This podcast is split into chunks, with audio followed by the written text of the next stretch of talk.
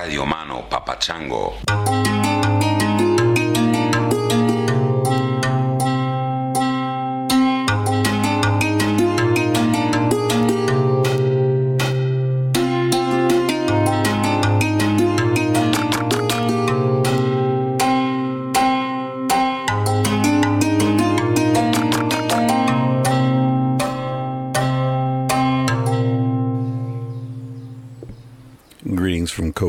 Thailand, where it's hot, sunny, and the cashews are in bloom. Actually, they're not in bloom; they're they're ripe. It's cashew season. You may not know this, but cashew is actually a fruit. It's about the size of an apple. Looks like an apple. I'm looking at them right now. I'm sitting on the rooftop of our bungalow, and there's a big cashew tree right next to it. And uh, the cashews are red like apples, and each fruit has the nut hanging from the bottom of the fruit. I posted uh, a photo of one on my Instagram account, so if you follow me on Instagram, that's what you saw. Uh, pretty interesting. I, you know, I thought they came in clusters of nuts or something like most people, but no, each, it's like imagine each apple has one nut on it. That's why cashews are expensive. Plus the fact that the, the fruit, the skin, the, um, the husk of the nut, the juice inside the fruit, all these things are very caustic. Uh, and when you process, process the fruit, you have to be very careful because it'll burn your skin, it'll fuck you up, it'll get in your eyes, it'll really mess you up. It's almost like processing chilies like habaneros or something. Um, so anyway, interesting cashew season here in Koh Phayam, which reminds Casilda very much of her childhood in Mozambique. I guess we're sort of at the same latitude as Mozambique um, because she recognizes all the plants and uh, the smell of the cashew fruits putrefying on the roads are uh, very reminiscent of her childhood. So there's a lot of a lot of nostalgia going on. Anyway, why are we in Koh Phayam? Well, we came here thinking we'd spend a few nights and then uh, journey onward to some other places in southern Thailand that we wanted to visit. But um, we came to see our buddy Viram, who we haven't seen in uh, seven years, I think.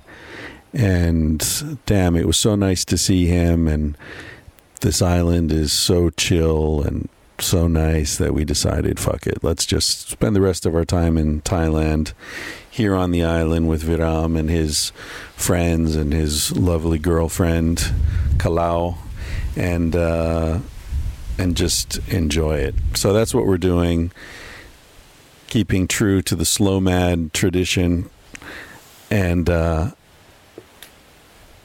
yeah, travel. I don't know. I talk about traveling a lot, but this has always been my style. Get to a place that you like and just hang. Just stay there. Why not? What are you going to see? I mean, yeah, we could go see other beaches, see other islands. Maybe the water's a little clearer, maybe the view's a little different, whatever. But really, uh, when you've got friends sprawled out all over the world, flung all over the world like stars across the sky, uh, when you get a chance to spend time with one, you want to savor it. And Viram is really one of my very best friends in the world, and I'm sure Casilda feels the same. He's uh, an amazing guy, and I'm very, very happy to be able to bring you not one, but two episodes uh, with Viram. This is the first episode, and next well, I was going to say next week, but who knows when I have. Next time I have a strong internet connection, I'll post the second episode. So it may be a few days from when you hear this, or it may be as much as a week from when you hear this. You know, I've spent a lot of my life having less money than my friends because my friends had jobs and houses and families and you know they were they were going down that road whereas I was the guy teaching English or doing massages or translation work where I could get it or whatever, just trying to get by. And so when we went to dinner or whatever, often they ended up paying because they knew what for them was a a minor expense for me was, you know, signified a day or two's worth of work. And uh, so I've often looked for ways that I could repay the generosity of friends. And the one thing that you can give to people that's incredibly valuable but doesn't cost any money is uh, introducing them to your other friends. And I've been lucky that I've been very rich in friendships, and it's because of the nature of the kind of life I've been living. I tend to know people. Well, this podcast is sort of a uh, an amplification of this aspect of my life that's been around for a long time, I tend to know people from lots of different worlds, right? So we would have a party in Barcelona, for example, I remember, uh, and we had, you know, these blues musicians and um, Voodoo, our buddy, the tattoo artist who's been on this show, and um, Santi and Vicky, who are very prominent doctors in Barcelona, and uh, Senor Reyes, who's a construction worker who was a friend, become a very close friend. Anyway, we'd have this collection of people who would have no reason to really know each other uh, in life. You know, they're they're in completely different worlds but because we're all they're all friends with Cassie and me, then they had something in common, and, and, we have these parties, and everybody had so much fun precisely because of that. Because yeah, if you're a doctor, you hang out with doctors all the time. You know, if you're a tattoo artist, you hang out with a lot of tattoo artists. If you know whatever your your little world is, that tends to be the world that you get sucked into and uh, it dominates your life. So it's nice to be able to break out and, and hang out with people that you would never hang out with otherwise. And the fact that these people are all our friends, you know, is sort of a pre filtering mechanism because it shows that they're open minded, cool people. Otherwise, they wouldn't be interested in the likes of me. Anyway, uh, all that is a long winded way of saying that one of my favorite things about this podcast are those few episodes where I can share someone that I love with you. Viram is certainly one of those people. I, I won't even get into all the ways that he has helped Cassie and me over the years um, because I think that would embarrass him but I've probably already embarrassed him. So, without further ado, let me just uh, throw up some show notes for you here. The music I'm going to be playing, let's see, I wanted to play a song. It's called Assouf, A S S O U F, and it's by a band called Tinariwen, T I N A R I W E N.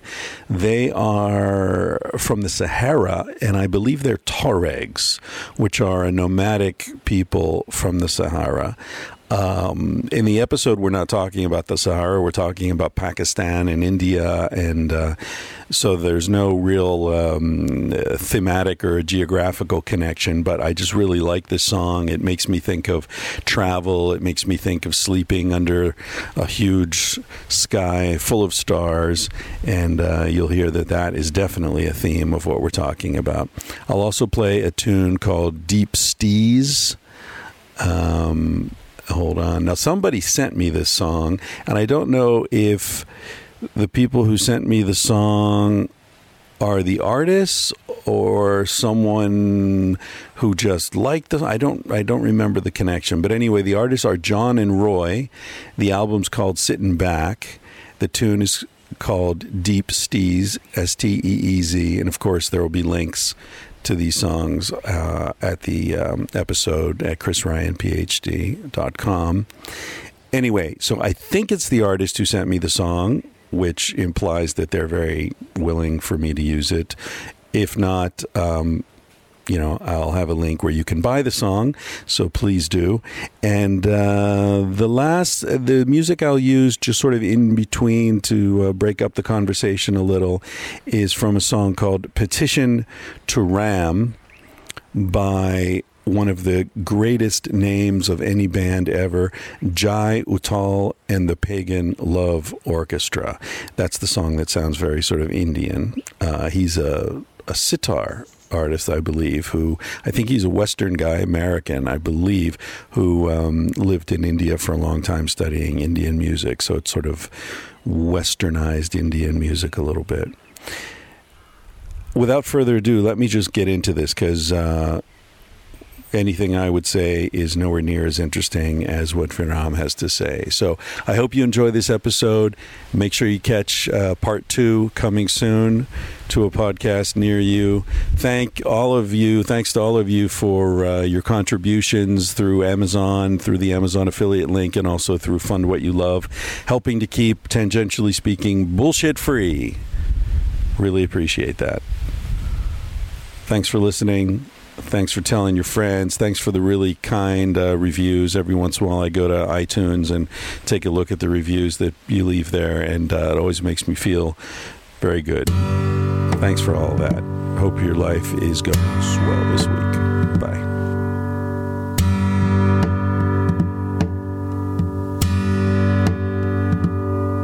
Here I stand right now, it's a Saturday afternoon. Standing right here, it's four hours past noon, and I don't know what I'm doing, just sitting here, screwing around, writing down the words that come out my mouth now. It's been a long time indeed, the sky's gray, clouds surround my whole town, and I'm feeling kinda down. Cause the serious side of life is showing on like a sharp knife. It's right, smelling a little funky like a strong odor. The world seems a little colder when this view I encounter. And I can't think straight now, I'm older. And this is why this view comes up. Cause being older brings responsibility. And actions bring consequences that could be harming me. So I gotta shine on and worry about what I do. Even though I really shouldn't. Cause worrying don't do anything good for you. It just makes you miss out on good times. And you don't wanna do that, so you shouldn't follow any line that you think's been set for you. Yes, it's true. When you're feeling kinda blue, when you feel like there was nothing you can do. Trapped in a cold place, blue smoke makes you choke on your own pity. Hell yeah, it's very shitty. But to get one thing straight, life can be bad and life can be great. It's all in how you take it. If you apply the brakes when you should, it's all good. Part two. Now I start thinking things through, like what the hell am I gonna do in a year or two? Got to get my life organized, find a path, follow until I solve the math. Goddamn, I need a job, I need a car. I'm gonna need myself a house, baby, with a fancy bar inside. Come home every day with pride, with a nice big yard and a dog outside. But shit, what the hell am I talking about? I'm not even 20 years old. This is all I'm thinking about. A sunny day. Things looking up, what to say. Got a little bit of funky rhythm flowing through my head today. I see things, mood swings ain't gonna get me down here. Gotta stop thinking too much, cause I feel near to you and the soul of all being. Life got a little spark today, and this is all I'm seeing. Yes, for sure, this life can be rough. But sometimes you don't appreciate it enough. It's tough when people you love are dying around you. And you feel helpless like there is nothing you can do. But here I'm telling you, always keep your head up and don't close your eyes. Cause the world don't go away. It can only be disguised. Two, three,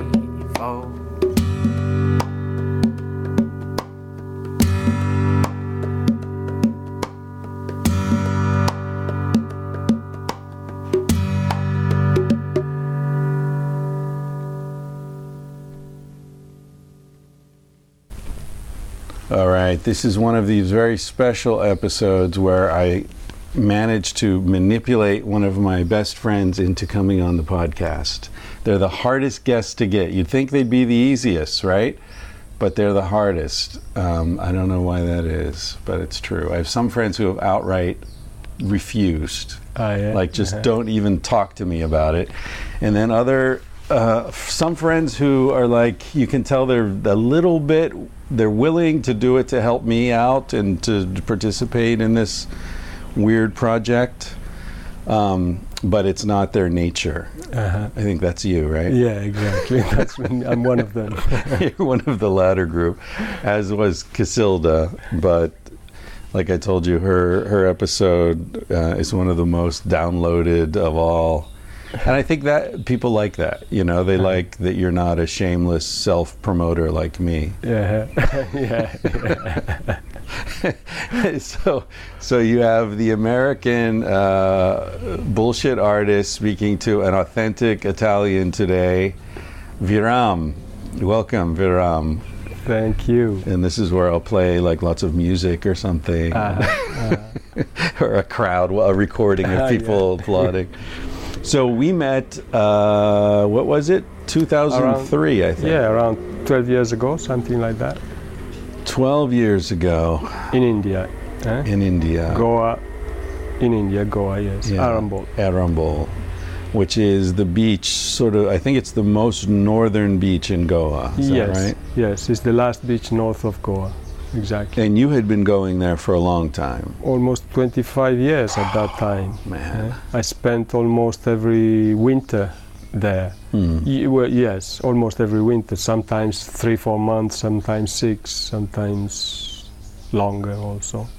And we met because our girlfriends were doing a belly dancing class together. Yes. yeah. That's a great way to meet. yeah. Yeah.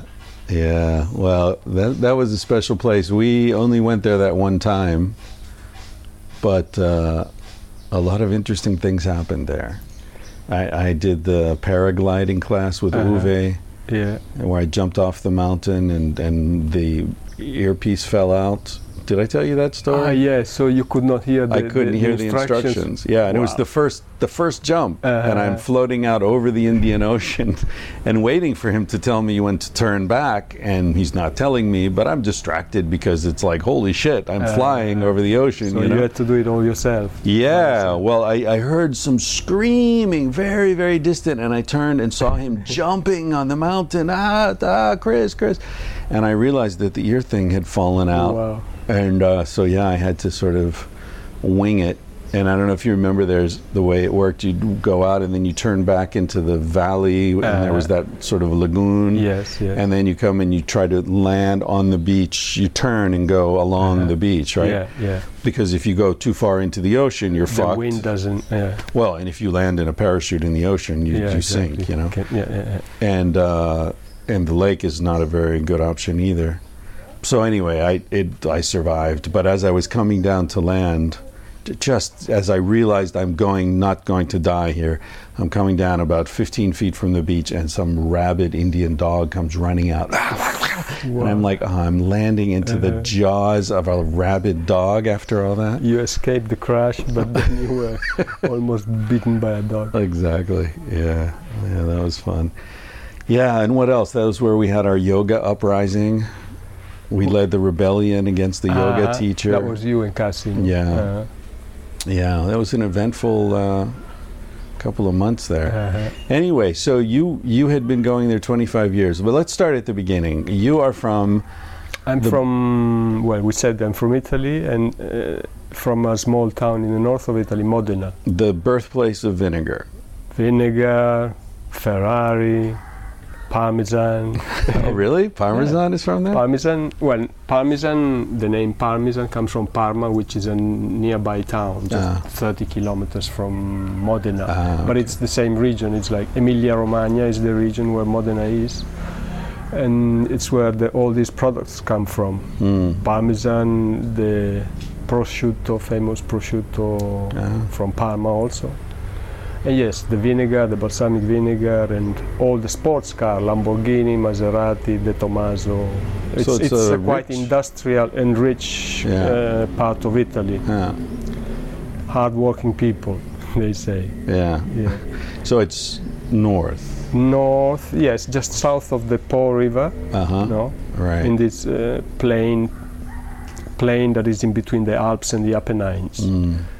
Uh, yes, and well, pretty ugly area though because it's also flat, so very, very hot and humid in summer, very cold in winter, full of mosquitoes in summer, Mm.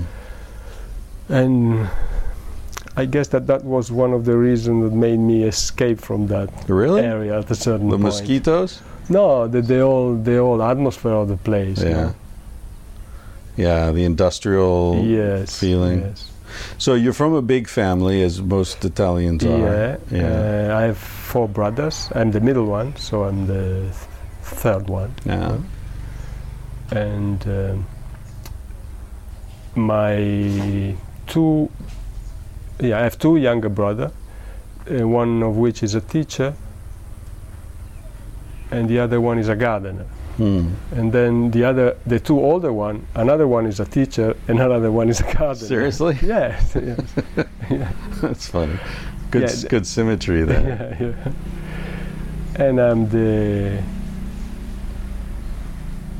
The black sheep. the black sheep, let's say. yeah. Yes. Now, have have you always been? Uh, were you an unusual child? Do you think? Well, I would think so because uh, from from an early age, like I, I didn't fit in in the system there. Like I, Hmm. I felt constricted in something that didn't feel good, and didn't feel good to the point that I remember I was suffering from headache from an early age, like Really? from eight till till till when I decided to change my life actually Really? and and it made me thought think that the reason was actually that Yeah. that of being in a system that I couldn't be in because my my body rebelled against it. Really? So were they like migraine headaches? Yeah, it was migraine and very very strong migraines Really? and and uh, depressing because I knew I knew already in the morning that in the evening I would have had an headache. you know. Ah, so it was just like depressing. Yeah. and um I tried all kind of medicines and doctors and this and that, but nothing worked. It worked when I decided to change my life, and from then on, it, it just disappeared. So it was a good kick, in a way. This this A kick every day yeah, in the head. yeah. Every day, another kick. Like, Yeah. hey, kid. But that's hard when you're young. How do you yeah. change your life when you're 8, 10, 11 yeah, years well, old? well, it didn't happen at that at that age. It happened uh, when I was around 20. Yeah. Yeah. But that's when you should start to get the headaches, not when you're 8. Exactly, You but know? uh, for some reason maybe I had some earlier alarm that it was time to start thinking what to how to get out of that Right. situation. No? Well, see, that's why that's why doing a podcast is great. I've known you all these years. I didn't know about the headaches. Uh, Yeah. I, I, you know, my memory is not that good, so I, I don't remember whether I talked to you about it or not. yeah. Oh, welcome to the club, man. Yeah. I mean, I, I'm my memory sucks anyway, and as you know, I tend to repeat myself. You know, I have certain stories. I you know like oh that's like the time, and I tell that story. I have no idea who's heard it, who hasn't heard it, and then now with the podcast, it's like Uh-huh. you know people write to me and they say, hey man, you've told that story. We have a proof. five times. yeah, exactly. Episode 7, 24, 13, you know. Yeah, well, what are you going to do? The thing about a podcast is it's a conversation. I said to you yesterday, it's a conversation. It's not a performance. Yeah, yeah. yeah. And things get repeated in conversations. so, sure. yeah. Well, it reminds you you're getting older, no? That when too, You, when you yeah. when you hear yourself repeating yourself in in, in I mean in a recorded Yeah. way, because Yeah. usually you tend to forget that you've already said something, no? I had, I, in fact, I talked about this on a recent uh, episode because I do an intro, you know, separate, you know, where I'll talk about how I met you, and, Uh-huh. and, and then I also talk. ab- Well, you've heard the podcast, you know what? I Yeah, do. yeah, yeah. So uh, one recently, I don't think I've posted it yet. I was talking about a situation where a comedian was accused of stealing jokes and she is someone who's very careful and very has a lot of integrity and and she said like why would i steal jokes i know that would destroy my career and I, and I- why would i do that you know I, but then you look at her m- doing this routine and then the routine of this guy who died patrice o'neal and it's the same Exactly the same. yeah Huh. really, really uh, similar. So, and then what I was thinking was how sometimes I listen to a podcast, you know, from a year or two ago, and I'll hear myself talking about something, that I thought I just thought of a week ago. Like I'll have some idea when I'm writing or something, and like, oh, that's like that'll make a connection, and I feel like that's original. I've just thought of that today, and then I hear myself talking about it a year ago. And I'm like, what happened? Yeah. That's an uh, alarming thing. Yeah. Well, but I think it's I think it's true for everyone. Uh-huh. I don't think it's that I've got Alzheimer's or something. yeah, yeah, yeah. I think that's the way memory works. Mm-hmm. I heard someone said when you remember something, you're not remembering the event, you're remembering the last time you remembered the event. Uh-huh. Right? Ah. And then Milan Kundera, one of my favorite writers, said, Memory is not the opposite of forgetting, memory is a way of forgetting Uh-huh. right? So we memorize something and it or take a snapshot. It's like taking a picture of a party, And it gets now you think somewhere. well, and you think you remember the party. Uh-huh. That's just a picture. yeah, yeah, yeah. Just you know, a little. uh, it doesn't even capture all the people who were at the party. Uh-huh. Someone was in the bathroom. Someone was behind you. eh, Someone's laughing. That doesn't mean they were laughing in the whole party. So you just have this weird, momentary fragment, Uh-huh. and it becomes the whole memory, which is Yeah, yeah. completely Yeah, inaccurate. it's true. Yeah. That's true. Yeah. But anyway, I don't know what the hell that has to do with anything. So you're so you're you had all these headaches. You felt as a teenager like this isn't right. This is a shoe that doesn't fit. Yeah, there was this. I mean, I felt like I was living a life of, of have to, no, have to do this, have to do that, uh, and and uh, it didn't feel good. Didn't feel good. I, I needed to be free to choose what to do, and especially to do what I liked. Were you a bad student? Well, yes, yes. I wasn't really applying myself in, in the studies. Right. All the teacher would tell my parents that I, had, I, I was very intelligent and had great potential, but I wasn't applying myself. Right. you know. So, um, of course, my marks were not that good. And actually, I, I left uh, higher school before the end of, of, of it. Ah, you didn't finish high Yeah, school. I didn't finish. I didn't finish also because I had a no, uh, uh, job offer from a, a family friend, a friend of my father or mother, I don't remember now, that was working for a company who was uh, who had to do with uh, providing sound systems for uh, for the groups that were coming to, to Italy to play their concerts. No, and I remember being very excited about that proposal. So. I accepted to go and work for this company.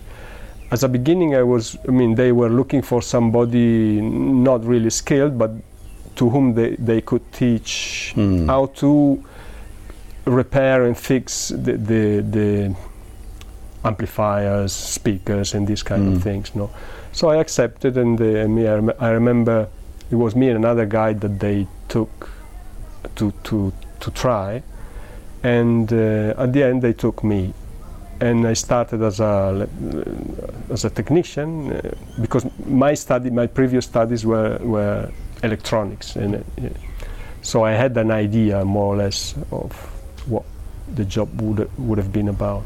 So well, they took me, and uh, I started by repairing and fixing this electronic equipment. And then there was a sound technician that uh, liked the way I repair the speakers. And uh, so he took me under his wing, let's say, and I was going around with him uh, making concert in the sense of, uh, you know, when there is a concert, there's two mixers, there's one for the audience and one for the stage. Hmm. So he taught me how to to work on the mixer in the stage for the musicians, no? And uh, and yes, when there were concerts, I would do that, and when there was no concert, I would st- keep on repairing the, the, the stuff that was broken sometimes during the concerts. No? So I had a chance to travel around all around Europe and uh, see a lot of great musicians. And, Hmm. uh, yeah, and it was it was actually a great great time in my life. This was actually the beginning of getting out of uh, because I was 16 Right. at that time. Six, yeah, exactly 16. Was- That's that's a lucky break. it was. Yeah. It was. You could have ended up in you know all sorts of trouble and Well, yes, also because the the the I mean, you know, with musician, it's drugs and this and Yeah. that. So I, I, I actually started all kind of experiences at that time. But uh, unfortunately, after a year and a half or two, something like that, the, the, the owner of this, the, this big company decided that he wanted to go and live in the States. And so he, he, he, he fired everybody, me included, and uh, I ended up without the job. Yeah. And after that was a quite depressing time because the, the, the alternative was to go and work in, in a factory. Yeah. And I actually ended up going to work in a in a I don't know I don't know how you call it the place where they make tiles, no Mm. tiles, but these were hand painted tiles. No? Mm. So I ended up going working in front of a oven Oh and man. put and put the tiles one by one inside the oven. No? And it was summer at that time, I remember. so hot, and I was in front of an oven after that experience. You know, uh, it was quite depressing. yeah. Yeah, But it gives you a look at what people do to survive. yeah, huh? yeah. Well, I think that's really important as a young guy to get that sort of sure, sure. see what yes. see what people are doing. Yeah, yeah, yeah. Working in mines and factories and gutting chickens and Yeah, yes. flipping burgers and it's fucking hard. Yeah. So wait, before you move on from the music, uh, were these like big bands that you were well, doing? well. Uh, Any names? I did the last uh, gig that Bob Marley made in Italy. Really? In Milan. Yes. And you're mixing for the musicians. Musicians. That's I Yeah, mean, yeah, if you big- fuck big- up, know, fuck up the whole big, concert. Big responsibility. Yeah, Yes. But he, cool. he, the, the the main sound engineer was a a very good engineer and Yeah. he taught me very well how to do the thing. Hmm. you know. And uh, so yes, it was a responsibility, but at the same time, I was really excited by about the whole thing, and it came easier, easy to Yeah, to do the job. yeah. And you're like backstage, and you're, Yeah, yeah. you have access to everything. Yeah, sure. I was I was in the stage. Yeah. In the stage, hidden with my little mixer. Yeah, Uh, that's great. Wow. Okay, so then you go back and you're working in the the ceramics thing, and like, okay, this sucks. yeah, that was one of the many jobs that followed before I, before at, yeah, No, were you still getting headaches now? I was still getting headaches. What about when you were doing the music? Well, that was different. Yes, no, in that that year or something was much better. Ah, actually, I felt much better. Right, Of course, because I was having a lifestyle that I enjoyed a lot. right, right. And so back to the headaches after that, and back to not back, yeah, and and into the weirdest job possible. No, after this ceramic, I went to work. I went to work in a place where they made, they grew the worms for f- f- to go fishing. Mm. You know, A bait. Yes. Yeah. So there was all this rotten meat. eh? You can imagine the smell Oh, of, man. This, of this place, and, and how I smelled when I came out of this place. it, I lasted three weeks because I couldn't, st- I just couldn't stand the smell of, That's- of, of, the, 14 yeah. days longer than I would have lasted. yeah, yeah, So how was your family? Because your father was a hardworking guy, right? yeah. My fa- father was a, how you say, obrero, uh, uh, uh, uh, laborer. a labor in, Yeah. in, in one of these sport car factory, Ah, Maserati, know, right, which is in Modena. So my father was working in this factory. My mother was uh, working as a social assistant, to taking care of old people for the the village uh, where Hmm. village where we were living. No. And how did they deal with you not fitting in and not feeling comfortable? Well, it was okay as long as I was uh, working, Mm. know, uh, and doing something.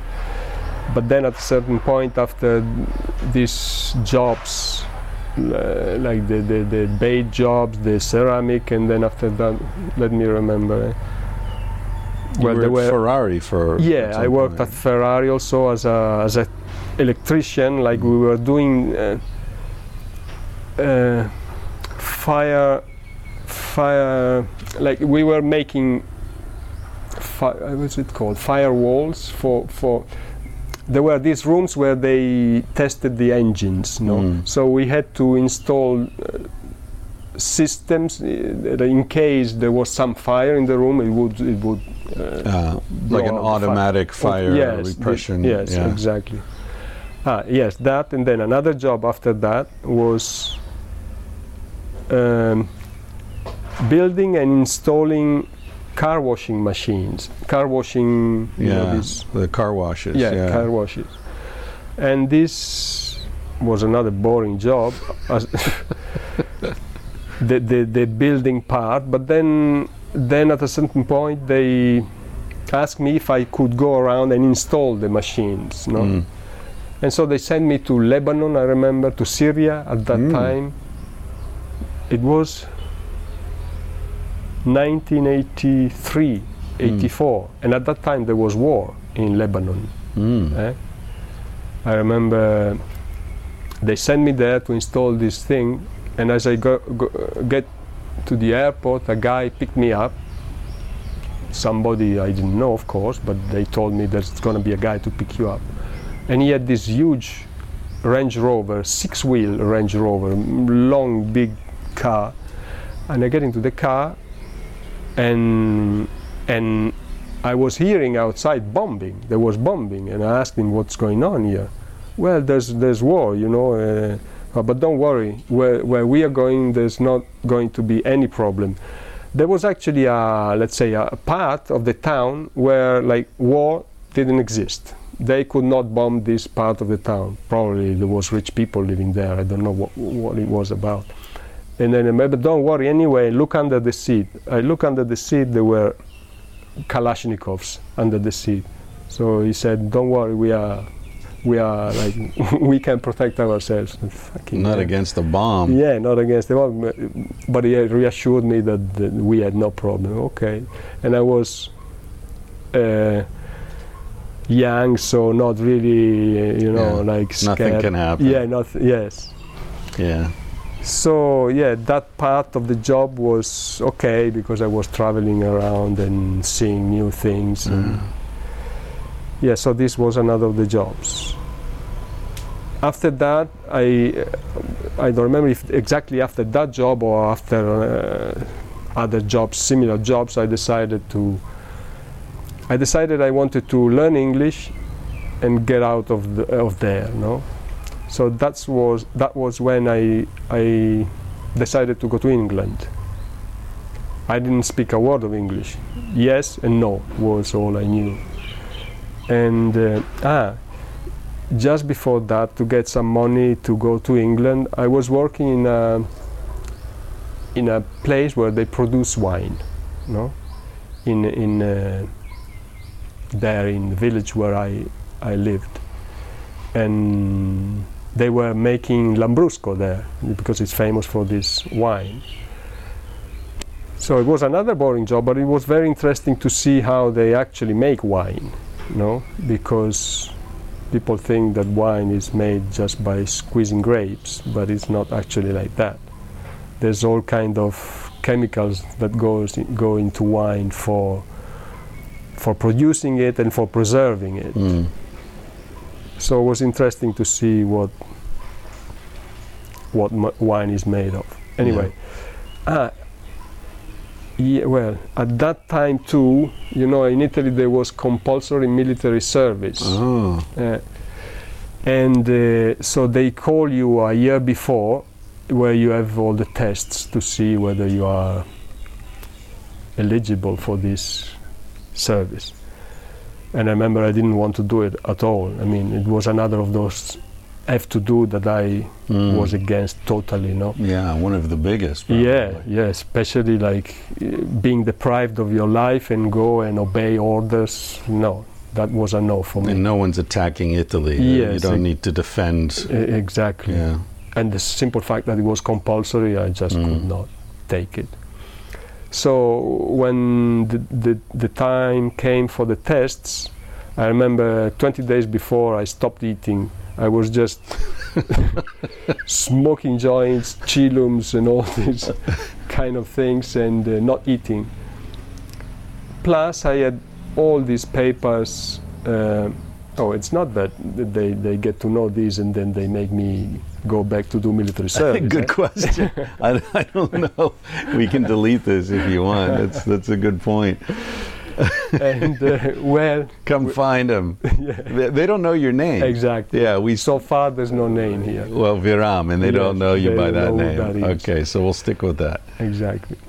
So, and I had all these papers from various doctors for my uh, migraine. No, so All right. I was hopeful that that they wouldn't have taken me. So anyway, I went to the tests, these weird tests, well, psychologist and this and that, and then I remember you have to go, you have to go through a few doctors, and you have to be naked because they have to check everything, even mm. touch your balls and check everything. No? So then I I ended up with they they they told me to go to the neuro- neurologist so I ended up having an Neurological exam. exam and he started asking me what was the story about migraine no? So I, I started telling him that uh, nothing. I had headache almost every day and for me it was unthinkable to do the military service because when I had headache I had to stay in a dark room uh, hear no noise and just uh, wait for it to pass because I tried all kind of medicines and nothing would work.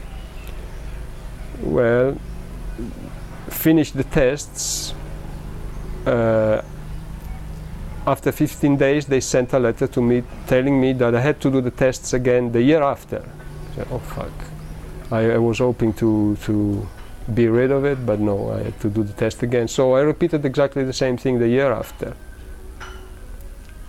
And they made me like able, like able for the military service, but able of like there are degrees of ability. So Mm. they, they told me I was able of fourth degree, which I never I never found out what it meant, because because after a few days I received a letter that I was uh, uh, that I, excluded Excuse. yeah. excluded, and I was excluded because of article number 100. Uh-huh. I didn't care what the article was. I was just so happy, and uh, and uh, I till now I don't know what was the reason Really? why I didn't do the military service. Well, I think I think fourth level able means if levels one, two, and three are all killed, then it's your turn. Uh, well, something like that. I, I, I think I think it, it was something like maybe uh, I, I could have worked in an office Ah. instead of doing all the trainings Ah, and things like that. right. you know. But luckily, for some reason, maybe because there was too many in that year, they decided to Mm. leave me home, which good for made you. me very very happy. Yeah. And well, anyway, what was I So you were on Ah, your way to England. Exactly. I, I yeah, I was I had that in between, so I had to postpone my going to England because I had to do these things before. And in the meantime, I wasn't working. And you were asking me before my parents what thought about. Well, they were getting a little bit worried because I was just home doing nothing. Mm. Uh, I could have worked, but I- but I didn't accept jobs because I w- didn't want to go back to doing jobs I was doing before. So I was just home waiting for going to England. So I left to England, and uh, I was. I ended up living with Italian people, of course. Classic mistake. Classic mistake. yeah. After almost a year, nine months, I spoke just a few English words. I said, "No, this cannot be me. I cannot me. I came here to, to learn English and to to to take advantage of that and travel the world. I have to do something about it." So I decided to move to another part of England, and I went to Cornwall. Mm. You know, I had found a job through some some magazine. I don't remember now. I had found a job as a bartender in a small pub in Cornwall. So I moved to Co- to Cornwall, and uh, well, it was hard because my English wasn't so good, but slowly, slowly it improved a little bit. But it was that I was learning to say things, but not really understanding why I was saying these things in, in, in, in the different occasions. no? Mm. So I decided, no, here I have to go back to London and go to school because I need to learn the grammar and everything. Otherwise, it's just, I feel like a parrot, Mm. just repeating words here. Fuck off. yeah, Pay your bill. exactly. Another pint? Yeah. yeah, yeah, exactly like that. A parrot. That's funny. and uh, so I moved back Uh. to London and determined to go to school. So I enrolled in the school, Uh-huh. and since when I went back to London, I was unemployed. At that time, if you were unemployed, you could uh, go to school without having to pay anything. Mm. So I started school, and and uh, in a year and a half I, of school. Uh, I was determined to to learn, so I really studied hard, and after a year and a half, I managed to to get this proficiency certificate, you know, which was I remember quite hard to get, but I did get it, and actually with A mark, you Mm. know, uh, which was the highest mark, and and uh, very few got it, and I remember uh, teachers telling me that even English students wouldn't pass with A marks. Mm. you know. And how old were you? I was 22, 23 at Yeah, that time. right. 22, I think. Well, I, I, I arrived there and I was 20, between 20 and 21, and I stayed until 23, beginning Mm. of 23. In the meantime, as I was learning English, I decided to do a physiotherapy course, school, let's say. So I had a year of this physiotherapy school, and I learned massage, let's say. And uh, yeah, after after that, I decided that I had to move from England. I, I liked England, London a lot eh, because there was a lot of things happening, all kind of arts, concerts, and this and that. So there's always something to do. But I was feeling that I would get stuck there if I Mm. didn't make a move because I had so many friends and Mm. good situations and so. But I, my my my goal was that of traveling around, traveling the world. So I decided I have to leave England. I go back to Italy, work a little bit, and then start traveling. So I went to Italy, worked as a physiotherapist for a year, but I didn't like how they made me work, you know, because it w- was like working in a factory. It was one massage after the other, and Mm. without, I mean, a, a minute break between massage, and, uh, and it was very heavy. Eh? Mm. So for half a year I worked full time. Then the other half year, I decided I cannot do this, and I started working just half time, four hours a day.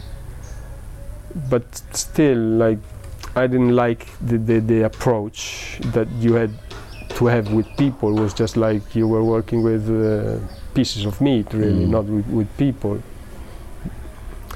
And uh, but I was getting into this. Uh, form of body work. I liked uh, uh, this contact with people, no? but in my head I was developing this idea that that it could have been different than just massaging this with these forms of uh, uh, of massage. Let's say the one I had learned, no.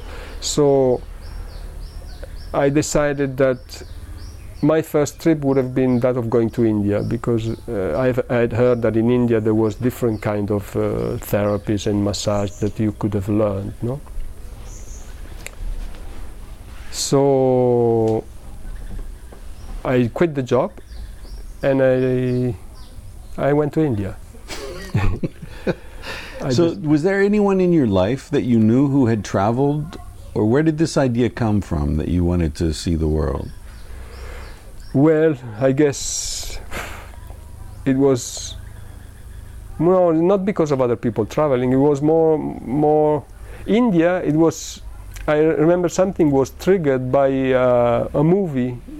I was a serial, like I was watching as a child, where there was this child also moving through India on an elephant.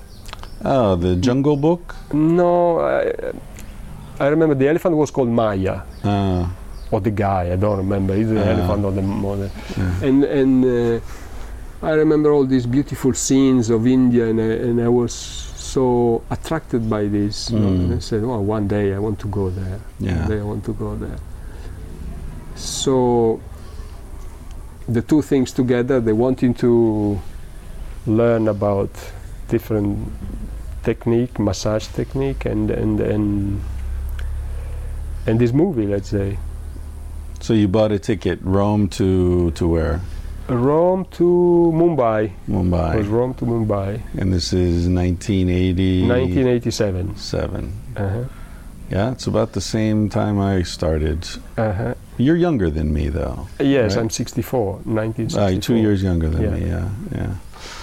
Okay, so wow, what was that like? Oof. Well, uh, I remember. Well, it was exciting, but at the same time scary. You know, because I didn't know anything about India, or, or Yeah, I mean, I heard things about w- from people, but and you'd been to the Middle East for that wash to Yeah. car wash job. I'd been in the Middle East. I'd already, I'd already been to Morocco twice before, Ah, okay, actually, right. uh, on, on holiday, just a month, one year, a month, the other year. and uh, Uh, Americans are going to scream when they hear you say just a month. In America, if you get a week, you're lucky. Yeah, boy, yeah. Nobody gets a month. yeah. uh-huh. Anyway, so uh, so yeah, you'd been out of Europe and you had a sense.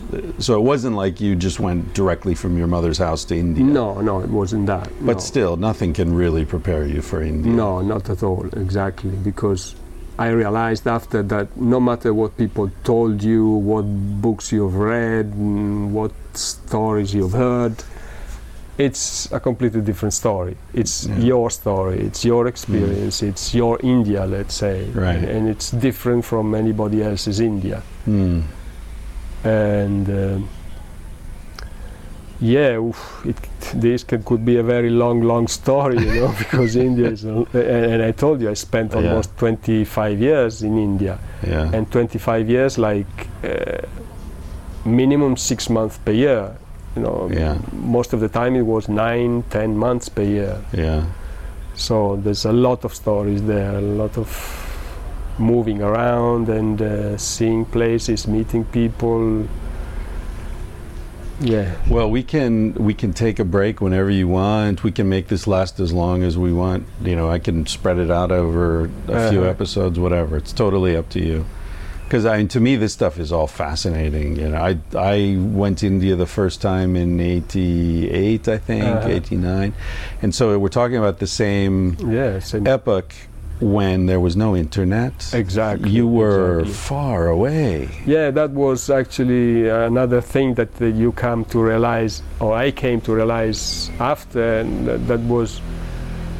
It was great when there was no internet, when making a phone call would take days because you had to queue to Yeah. queue for making a phone call, and the only way of communication was post, was mail Yeah. through poste restante. Yeah. Eh? And it was a great feeling that of getting to a place, going to the post office and go through all the letters, piles sometimes, not even in alphabetical Yeah. order, to see if s- y- there Yeah. was something for you. And when there was something, it was just wow. Yeah. In, like, in a way, incredible that in all this mess you could get your mail, you know Yeah. yeah, it was really a really a great feeling. And yeah, as I was saying, I came to realize that it, it's a pity that it has all changed because, first of all, like it, you really had the feeling of being away from where you were coming from because Yeah. you were distant and, and, and not in a position to communicate easily Mhm. with the place you were coming from. And at the same time, you were much more present in what was happening because you were not distracted or you were by, by being in front of a computer talking to Mhm. somebody else in another part of the world. So, which I see as a, as a way of not being present in, in where you are, in what you're doing, you know? Mhm. and uh, yeah, so you were living in a way more more what was happening around you. And uh, yeah, I love that feeling. I remember communicating with the, yeah, it was through letters or telegrams when there was something important. Mm. But telegrams was quite expensive, Yeah. no? And uh, so I devised a, a way to write telegrams that that was less expensive because you would pay by word. So I remember I would write telegrams with three, four words together. So it looked like German exactly. so I could communicate like because it's in Italian. yes, and the in Indians Italian they, didn't would, know. they didn't know. That's funny. and uh, so I was sending this weird telegram because all these words together uh, looked like didn't mean anything. But Uh-huh. if you if you read carefully, then you could understand what, Right. what it meant. I don't know why I'm saying this, but yeah, just because it pops up. Well, and that's that's one of the things that makes that sort of travel so satisfying. I think is figuring out. uh, It's one of the things that always made me happy was when I figured out a way to to ma- to do the most with the least. Exactly. right Exactly. so so carry as little as possible but be as comfortable as possible Yeah, you know uh, pay as little as possible for the telegram but also because the budget was very yeah low. uh, because so- the well and like you Yeah. i was traveling as long as my money lasted Exactly, it wasn't i have to be back in may it's i have to be back when i run out of money so yeah, the less i spend the longer i travel exactly like that. and later, when I was traveling, like for a vacation or something, uh, you know, okay, I've got two months and then I have to be back. I realized it's a completely different experience. Not only because it's shorter, but because the first way of traveling, I was counting up. Like I've been on the road three months, and now it's four months, and now five months, and the more, the better. And the other way, I was counting down. I have six weeks left, Left, five yeah. weeks left, three weeks Uh, left. uh. You know, so the feeling is, the one feeling is getting better and better, and the other feeling is getting worse and worse. yes, sure. Completely different way of looking at things. yeah. And sometimes I wonder how we do that with our lives. You know, like the first forty or fifty years, you're counting up. Yeah. And then you start counting down. And then, know, yeah, I've got 25 years left at checking most. on the things you cannot do anymore. Right. Yeah, there's a I don't know if you feel this, but in the last 5 years or so I've started to feel like a uh, an ever-present sense of nostalgia. Uh-huh. Yeah, well, yes, I guess it's a common feeling that everybody of our age or more have, you know, I because guess, there are many things you, you physically cannot do anymore. Even the traveling, I mean, could you travel this like 50 hours on a bus like you did Yeah. before? Mm, I don't mean, know. I could. I would en- end up dead, I, but would I could. complain about it yeah, a lot more. Yeah, yes. But sometimes I wonder to what extent is it just because I've already done that? Uh-huh. And yeah, to some extent my back would hurt, my whatever.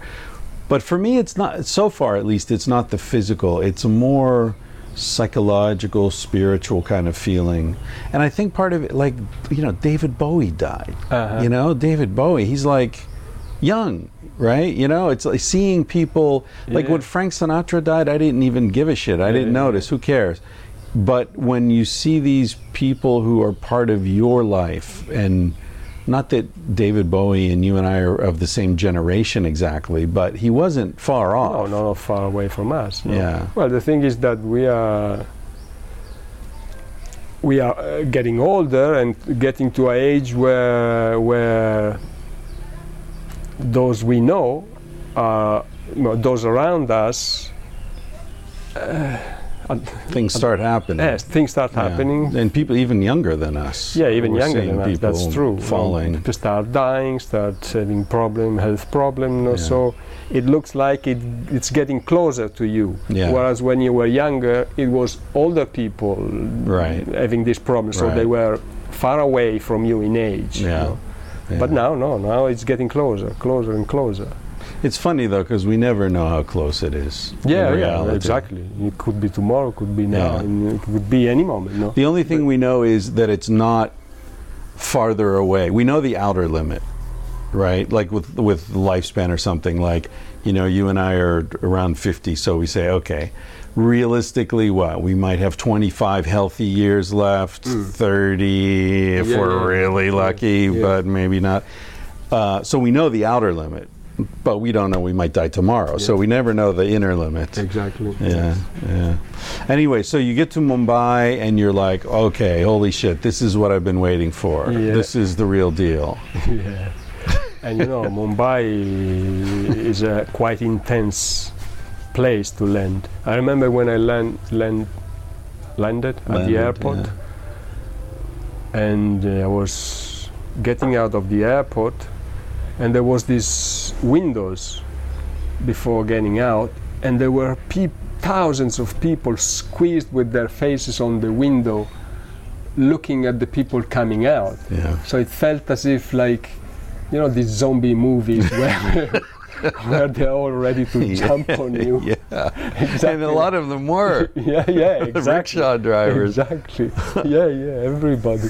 Oh, man. So a bit intimidating, like getting out of the airport already. and the smell Yes, and exactly. the, the The- air, the, the- heaviness of the air. Yes, the the the smell. The smell at a certain point was the trademark of India, Yeah. you know, because it was the first thing that you s- felt about India the, the moment the the airplane would open the door. Yeah.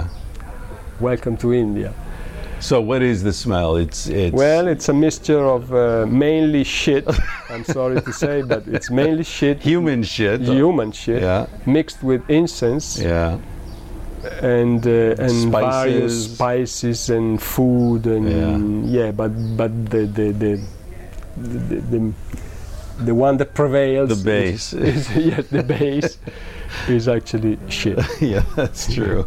I, I landed in New Delhi, my first trip to India, and uh, it was the morning. I, I landed at like four in the morning or something uh, after Diwali. Ah oh, Yeah, is that how you pronounce it? Diwali. Yeah, where all Diwali, the- Diwali. So everywhere I, I went into, I took a taxi into Old Delhi, and I think I was walking around with my backpack, waiting for the places to open or something, and I just remember colored paper everywhere and in the streets, colors everywhere, Mm. Yeah. just like the this massive party that Uh-huh. had ended Yeah. just a few hours before I arrived. and coming from our world where colors uh, in those years there was Yeah. was was more punkier so everything was black no? black, right? and and you get to this country where everything is colors colors and and and and things to be felt by all your senses you know Yeah. because the smell the colors the, the, the noise the Yeah. noise noise 24 hours a day you, you had to get accustomed to to sleep with noise Yeah. because noise is there all the time And, the- and walking down the street, everyone honking at you. Exactly. Hey, hey, hey! Yeah, just yeah, they just want you to look. Yeah, yeah. You know, hey, hey, look at me, look at me. Every, everyone is so starved for attention from the white guy. Yeah, yeah, yeah, oh, yeah. And in those times, I remember like, I mean, we were not the first, but but there was not so many so many travelers around. So And that was the days when India was aligned with the Soviet Union. Uh-huh. So there was still no McDonald's, no no, no Coca-Cola, no, Coca-Cola, none of that shit. And there was one car, right, the. Ambassador. yes, yes, beautiful car. Yes, Yeah, that was from what a British design from the I- 50s or yeah. something that they just kept making the same uh-huh. the same car. Model, yeah, yeah, it's true. Yeah. So so where did you go from Mumbai? Did you stay there for a while or did you head out? From Mumbai, actually, I went to first uh, stop was Pune. Ah, you went Eh, straight to Pune. I went straight to Pune because uh, before leaving to India, I, I, well, the thing is that a few years before going to India, I remember in Italy traveling through one city, and I remember seeing some weird people. These people were dressed in maroon and with a a necklace hanging from their neck with a picture, you know, and I was intrigued by what, what I mean. These are Italians. well, What's happening here? Why are, dress, are they dressed like that? Well, uh, I didn't find out why. And then a few years later, maybe two years later, I came across a magazine and I started reading, and I found out what these people, why these people were dressed like that. and it was because they were part of this uh, Osho commune that uh, was in Pune. And, and I was reading through the magazine and, and, and I find, found very, very interesting what I was reading now. So I was attracted by, by this Osho. That's why I decided, f since I was in Mumbai and Pune was just nearby, 150 kilometers, which meant one day in Mm. India to get there Yeah. anyway. Uh, yeah, I decided to visit the commune, and uh, and Osho at that time was there. Mm. Was there, but uh, he had just came back from uh, the states. From Oregon. Exactly, because he was based in Oregon before that. Before then. Ah, this was after the big. Uh, exactly, the, when he was arrested. And, uh, Right. we- yeah. And the people, they still talk about that because I was yeah. just living yeah, very yeah, close to that me. place. Exactly. I meant to ask you, but yeah. In the, Yeah, well, they still talk about it as the only um, chemical uh, terrorist attack in the U.S. Chemical. Yeah, because apparently what they did, Ah, some some water. salmonella, or, or they had some like Yes, uh, some disease. It, uh, it wasn't even salmonella. It was Uh-huh. Yes, they put into the wells. Or, no. They put it. They went to the salad bar at some local restaurant and they Uh-huh. sprinkled it on the salad Really? bar. And the Uh-huh. idea was to make people sick so they couldn't vote. Uh-huh. because there was some it was in this little town in the middle of nowhere Yeah, yeah. and they didn't want the local people to vote uh, against whatever they, like there was some law that they couldn't have the commune there or Uh-huh, something i uh-huh. don't remember Yeah, yeah, yeah, the yeah. specific but it was a dumb thing it was just to make people vomit sure, it wasn't sure, to sure. kill anyone but they still call it a domestic chemical, Chemical attack attack. Uh, fucking america man uh, okay so it was after that he took his 22 rolls royces and had to go to india mm, well, so as far as I know, no, he took nothing. They took from him all the Rolls Royce that he had. Oh, because he Eh? tax problems, I think. Yeah, well, the excuse why he was uh, like deported was they couldn't find anything. So what they found out, what they yeah, what they made up was that he had arranged marriages between Americans and foreigners in order for the Ah. foreigners to be able to stay there, no? Right. and, and follow him. Which was not actually really what happened, but anyway, it doesn't matter.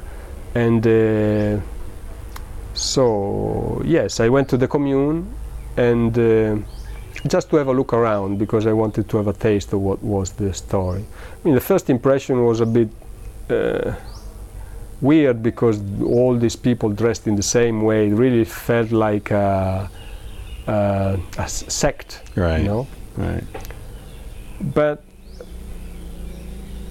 being inside uh, made me see different things about the, the, the, this commune and about what actually was Osho and what was all the, the what was the people and what was Osho. Right. They were two distinct things. Uh, What was it about Osho's teachings that you found intriguing?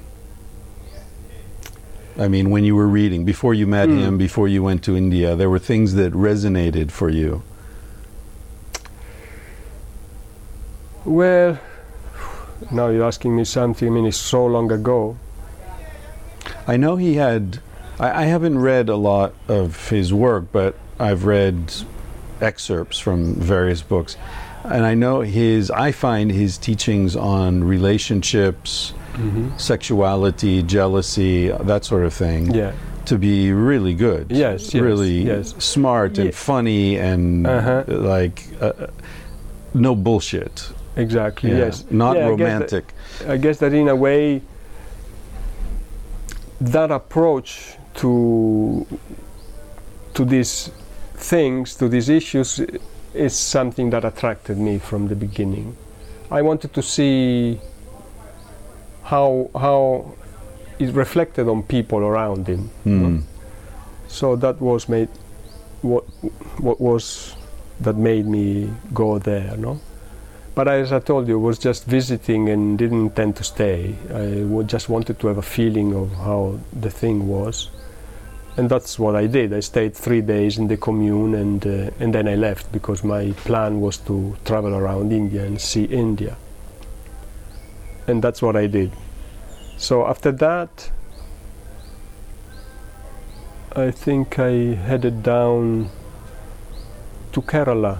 Mm. Uh, yeah, I think I headed down to Kerala to, to the backwaters at that Mm. time. I wanted to see the backwaters, and and uh, that was the beginning of my moving around India.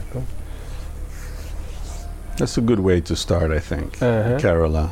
Yeah, yeah, because it's uh, it was actually not a very poor part of India. No, Kerala is Exactly. and very educated Uh-huh, and, and exactly, pretty yeah. friendly people. Yeah, yeah. It was funny because yes, educated and educated because of the the church, of course, because the Yeah, Portuguese. church was very strong there.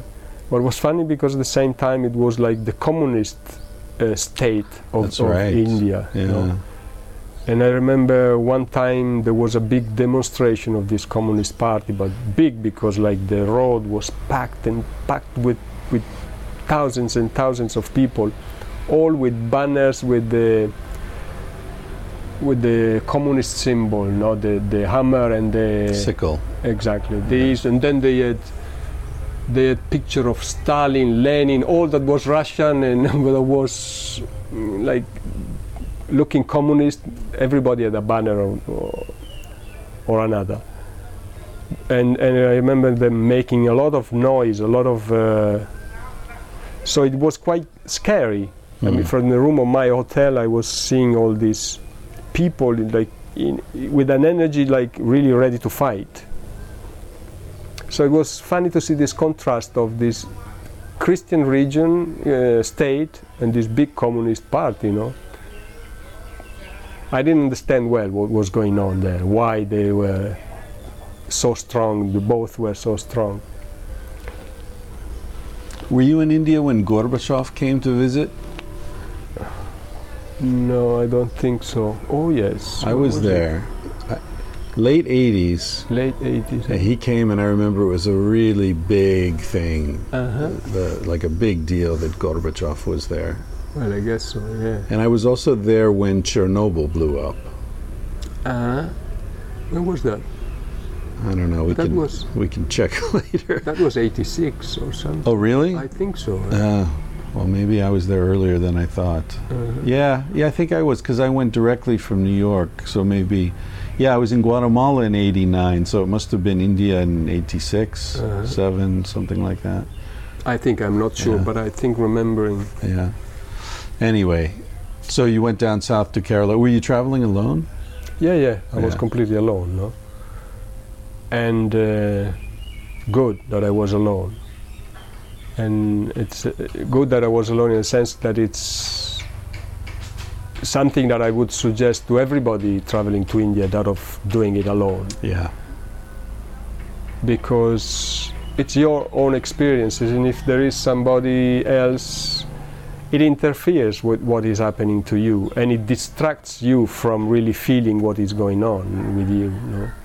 and yes and it, it takes away those spaces that you you can have where you where you how you say you either digest things that happen to you Mm. or you you think about the things that are happening to you, you know. and it's a good space because it makes you understand many things about yourself and and what is really happening around you And it gives you, uh, at least in my experience, it gave me uh, a, a sense of loneliness. Mm. That loneliness and aloneness, yeah, right? yeah. Um, both as profound as any that I've felt in my life. Because it's not just that you're sitting alone in a room, but you're sitting alone in a room that's thousands of miles away from anyone who knows Uh-huh. you, anyone who gives a fuck about you, exactly yes anyone who could help you. uh-huh. Uh, and that's fucking amazing. That's great. You know, when you when you've it's like going to the bottom of the ocean or Uh-huh. something. You know, when you come back up, your whole life is different. Uh, yeah. And it gets back to what we were saying earlier. Now I know we're going to sound like two grumpy old men here, but when when you're sitting in that room now in Cochin or wherever it is and you've got Wi-Fi because the guest house has Wi-Fi and you've got your smartphone and you can text your mother and she'll answer you in 10 seconds. Exactly. How are you going to feel that? Yeah, yeah, yeah. people everyone's running around trying not to ever be alone and some of the most valuable experiences i've ever had were intensely alone Exactly, yes. It's a space that doesn't exist anymore, no matter where you are nowadays in the world, no? Because you are connected all the time. And it's, uh, it, it's a pity. It's a pity because Uh, it takes away experiences that can give you a lot. Can give you a lot. my friend justin who i was telling you about who's been on the podcast he i think one of the things that drives him so far away into the hinterlands is seeking To get that away from, yeah, from Yeah. the connection. yeah. Right. I mean, he drives his motorcycle into the desert and Uh-huh. then hikes for another and ends up on some Indian reservation and stays there for two weeks because there's no way to find him. Yeah, You know, no one knows where he is. Even he doesn't know where he is. yeah, I understand. I think he's looking understand. for that. Yeah, sure. Yeah. sure. Yeah, man. So, uh, so how long did that visit to India last? That my plan was to stay six months, but uh, it lasted a year. Uh, But I, uh, because as I got there and I saw, when I saw how little money you could live on, I decided to really, to really save on all the expenses and try to stay as long as possible. right. So the money that I had uh, with me, thinking that would last six months, at the end lasted a year. Yeah. And in the, in the meantime, yes, uh, that first year I traveled quite a lot, and I didn't spend much time in, in, in places, three, four, ten days maximum in one place. you know. Mm. So that allowed me to see many places in India. And yeah, from Mumbai to the south to, and then back up north to Calcutta to Darjeeling, Assam, and then from there I went to,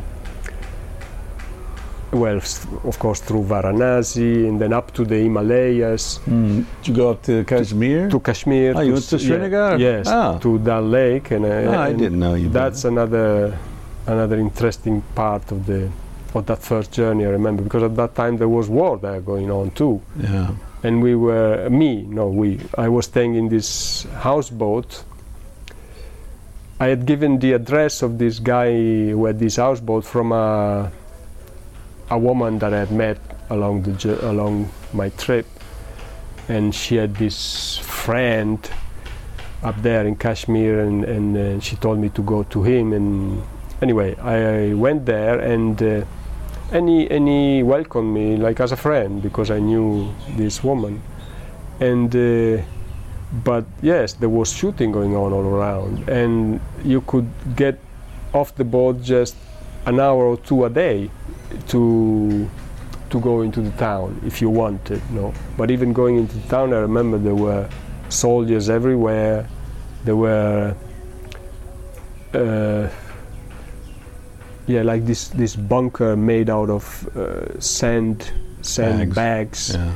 with soldiers everywhere. So it wasn't really, I would say, wasn't really relaxed the situation. Apart when you were on the boat uh, and moving on the lake. Did you go up to Leh?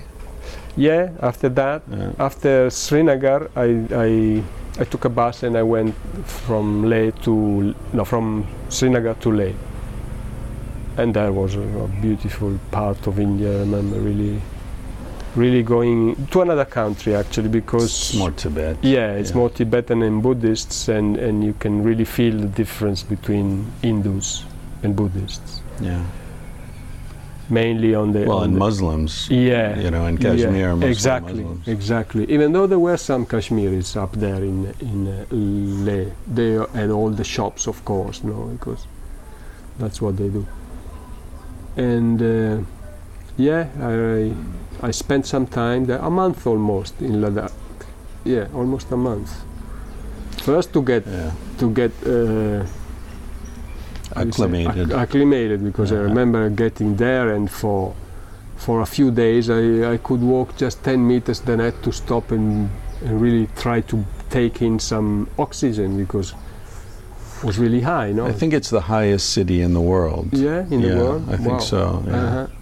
well I, it felt very high I remember yes like even the dogs were not moving around much because it was only in the night Uh, like during the day all the dogs were sleeping only in the night they would wake up and, and, and move around a little bit because it was cooler and uh, Yeah. and I guess felt better to move around. Yes, then I was in uh, Ladakh, and then I came back to Srinagar. And I remember in Srinagar at that time there was this Muharram festival, I think it's called. It's when uh, when they celebrate the death of this uh, this other prophet, I think. Or, or I, now I don't remember well if he was a prophet or what, but was the cousin of Mohammed, Mm. and he was a martyr. He had been killed because of. Well, he- he's actually, I, I guess, the leader of one of the two faction, either Sunni or Shia. Ah. You know? So when they when they celebrate this uh, event in that part of uh, the Muslim countries, they they have this thing of of beating themselves up with, with blades Ah, and, and uh, and their backs. Exactly. Ah, and chains and barbed wire and stuff. Right. So I remember from my houseboat hearing this strange chanting coming from somewhere nearby. Strange, but not so strange because actually, you know, I remember vividly the, the sound. It felt like hearing Hitler, like in one of his uh, uh, Yeah, speeches. speeches, you know, like the tone of the voice was like this. And I was curious to see what was going on there. I didn't know what was happening. So I took the small boat and I the shikara. exactly Yeah. the shikara and I went to I tried to get to the place where I heard this this voice coming from. And as I got there, I remember before getting there, I saw many women. They were punching their chest with their fists, and they were pulling their hair like they were really pulling hair off their head. no? Ah, So what's going on here?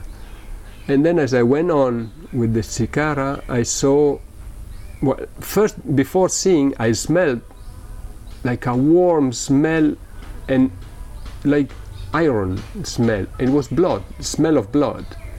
As uh, well, I realized this as I got closer and I saw people all red. No, I thought, what the fuck is going on here? And uh, I saw they were all like beating each, each other up, no, each other, themselves up, and and cutting really deep cuts in their backs and legs, everywhere. And the smell was so. And and and and I remember like some of these people had to be stopped by the others because they had gone in such a frenzy state that they would have gone on until killing themselves. So that was quite an experience. So I went back to my houseboat a little bit shocked by this by these things. Fuck. yeah. These think they can do if they can do these things to themselves, what can they do to you? Yeah. Better Yeah. be better stay quiet here. Yeah, that's a good plan in, in Kashmir. Uh, so I was definitely there earlier than you because when I went, the problem was in Punjab. ah, I needed a special permit because the train passed through Punjab, uh-huh. But Kashmir was fine. Yeah. So it was a few years later, the problems in Punjab were finished, but they started in Kashmir. I see. Yeah. I remember now. I remember. I flew from Delhi to no. To Jammu? Yeah, yes, no. I flew before I told you I was in the Himalayas, and then yes, I went because I was with this woman who I told you gave me the address of the guy in Srinagar. So I we went back to Delhi because she was leaving, and I flew from there to Srinagar. Mm. From there to Srinagar. So I don't know whether it was possible or not to go by road. I don't remember now. Yeah. But that's how I ended up there. By Yeah, and I remember I, when I was there, there were no soldiers. It was not. I mean, there were soldiers, but not a lot. and then I remember reading a year or two after I left the. Well, I was in this wedding. I was invited to this Mm, wedding. Me too. Me too. I was Yeah? Yes. All the men in one place, all the women in the other. So the reason I was invited was that one night I was on this houseboat with these two guys that I'd met on the train going up. Uh, British guy named Chris and a German guy named George, and we got the cheapest houseboat because there are some of them are beautiful. There are palaces. Yeah. in, But we got this very cheap one. It was like one of these bungalows just floating. You know, Uh-huh. it was a, Yeah, a yeah. hunting cabin Yeah, floating. And it had a little pot-bellied stove. Mhm. And I was there in November. Yeah, it was yeah. cold, and we would just sit in there and smoke hash at night. And uh, and one night the the owner who lived in front came running through like ah yelling and we were like it was quiet candlelight smoking hash and suddenly all this cr- chaos. He and his son run through our thing and say come come come and we go out and we see across the lake is one of the big houseboats on or actually it was a house on the side on the shore was on fire Wow. and everyone was going. Uh-huh. And he said come come. And we without even thinking we ran out and we all got in the shikara together and you know really unstable uh-huh. and everyone's yeah, and the british guy chris said oh wait i forgot something. And he ran back in the cabin and didn't come out. He, he, He didn't want to. he, anything was the smart one. Well if i had thought of it i would have done the Yeah. same thing. And then the guy was like oh forget it, we can't wait. And they all- and we left the four of us and we're going across this lake in the middle of the night and there's this huge fire. I mean it was like a two story house and by uh-huh. now the whole thing was and everyone's screaming and you can see and, and so we get there and and we're thinking like what the fuck? Well, like what are we gonna do you know? Uh-huh. Uh, and all these sort of heroic young men, who, the guys who were probably uh-huh. making themselves bleed, the same yeah. idiots, were uh, up on the rooftops of the neighboring houses, and they had formed these uh, bucket chains, Ah. and they were throwing buckets of water one at a time on this raging inferno. Uh, uh, uh. and other guys in there, they would get their shikaras up, you know, like three, four meters from this incredible fire. They must have burned their hair off their faces, Uh, uh. and they were trying to splash it with their paddles. I mean, Yeah, give me a break, guys. Uh-huh. And finally, I mean, we and we luckily, the guy just wanted to go and watch, you Ah. know, say he was there. Yeah, yeah, we yeah, weren't doing anything heroic, but uh, so we just sat there and watched, and then um, finally, typical Indian style, after about an hour. This little power boat came, and it was like the the fire boat, and I remember it was called Tiger Lily because that was my dog's name when I was a child. The Lhasa Apso, I told Ah, you. yeah. yes, yes. Her name was Tiger Lily, and uh, and then they couldn't get the engine started for the pump, and it was. Just, meanwhile, it was like So there were just ashes. It was gone. Yeah, Yeah, Eh, but it was an interesting uh, episode. Srinagar episode. Yeah.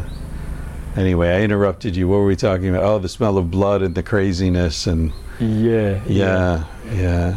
Oh, and you flew there, yeah, from yes, I from flew Delhi. and, yeah, then this thing was up. And then after that, I went to Ladakh and came back. And I remember at that time, my visa was expiring when I was there in in in, in, in Srinagar. So I had to find a way to to get some more time to Mm. renew the, the, the visa. So I went to an office the, the, in Srinagar. The, the hour or two that there was no curfew, to this uh, foreign registration office or something like that. And uh, I asked if it was possible to have more time. And no, at the end they they told me that I had to go out of the country. I, they just gave me a month, one more month. So uh, I didn't know what to do. I had more money. I wanted to stay longer. So I decided to go to Pakistan. And so I stayed one more month, I think, there in, in Srinagar. And then, yeah, three weeks. And then I went down to Lahore, no Lahore, sorry, to Amritsar. Amritsar, uh, and I visited the Golden Temple, and I Mm. remember it was beautiful, beautiful place to be, the Golden Temple, because Amritsar is in, itself felt to me one of the most chaotic cities in, in, in India. and to be to from there to go inside the Golden Temple was like going into into a place of peace, Mm. like out of all the, the, the chaos that was outside. So And yes, the, the Sikhs are pretty cool. yes, yes, yes, they are, and to me they felt pretty honest Yeah, compared to many others. yeah. But I don't want to get into that because I don't want to sound against Yeah. some somebody. No, but anyway, uh, yes. So I had this little visit of two three days to Amritsar, and then from there I crossed into Pakistan. Wait, where did I get the Pakistan visa? Well, somewhere At I the must have border, gone. maybe? at the border. I don't remember now, but yes, maybe at the border. And I remember crossing in, crossing the border was a weird story. You, you got there by train, then a few kilometers before you had to get down the train.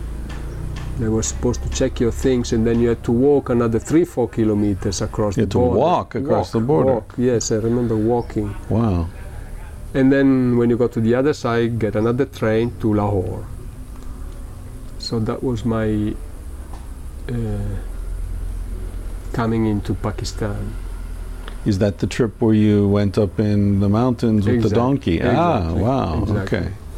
Man, that's a. This is a hell of a first trip to Asia. Yeah, yeah, it was it was actually, yeah, it's as as I think with everybody, I think the first trip to Asia or India in that case is the one you you remember with more, let's say, like you really remember well because it's everything is so different and so out of your scheme of things, no? That that it's something that stays with you forever. Yeah. And I remember after uh, the, the travels I had to India after, I remember when I met people for the first time, telling them how lucky they were and how I envied their in, them in a way, you know, because the feelings you get the first time you don't get anymore. Hmm. I mean, as as you go there more times, they they somehow diminish this feeling. No, you get Hmm. a little bit. I mean, you know already, so it's not something new. It's not Yeah. a surprise. You're not. It's like everything else, right? Yeah, yeah. You know that is true. Sex and drugs Uh-huh. and music and so many things. It's although I do think with sex anyway and India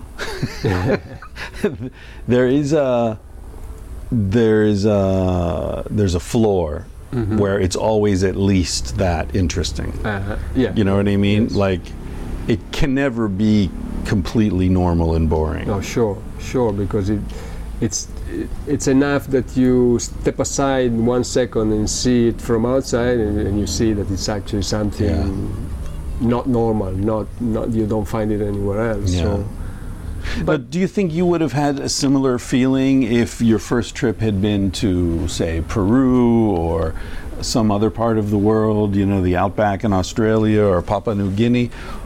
In other words, it, were you enchanted by the differentness of it, do you think? Or was there something about that part of the world that particularly appealed? I think it's appealed? something about that part of the world, no, that it's different from anywhere else. There's something in in. Uh, I mean, in, in the people also because it's they make the country, no, they, Mm. and and uh, so that m- makes it a special experience. Makes it unique, something that cannot be found anywhere else. I mean, that my- I, I haven't found anywhere else. Yeah.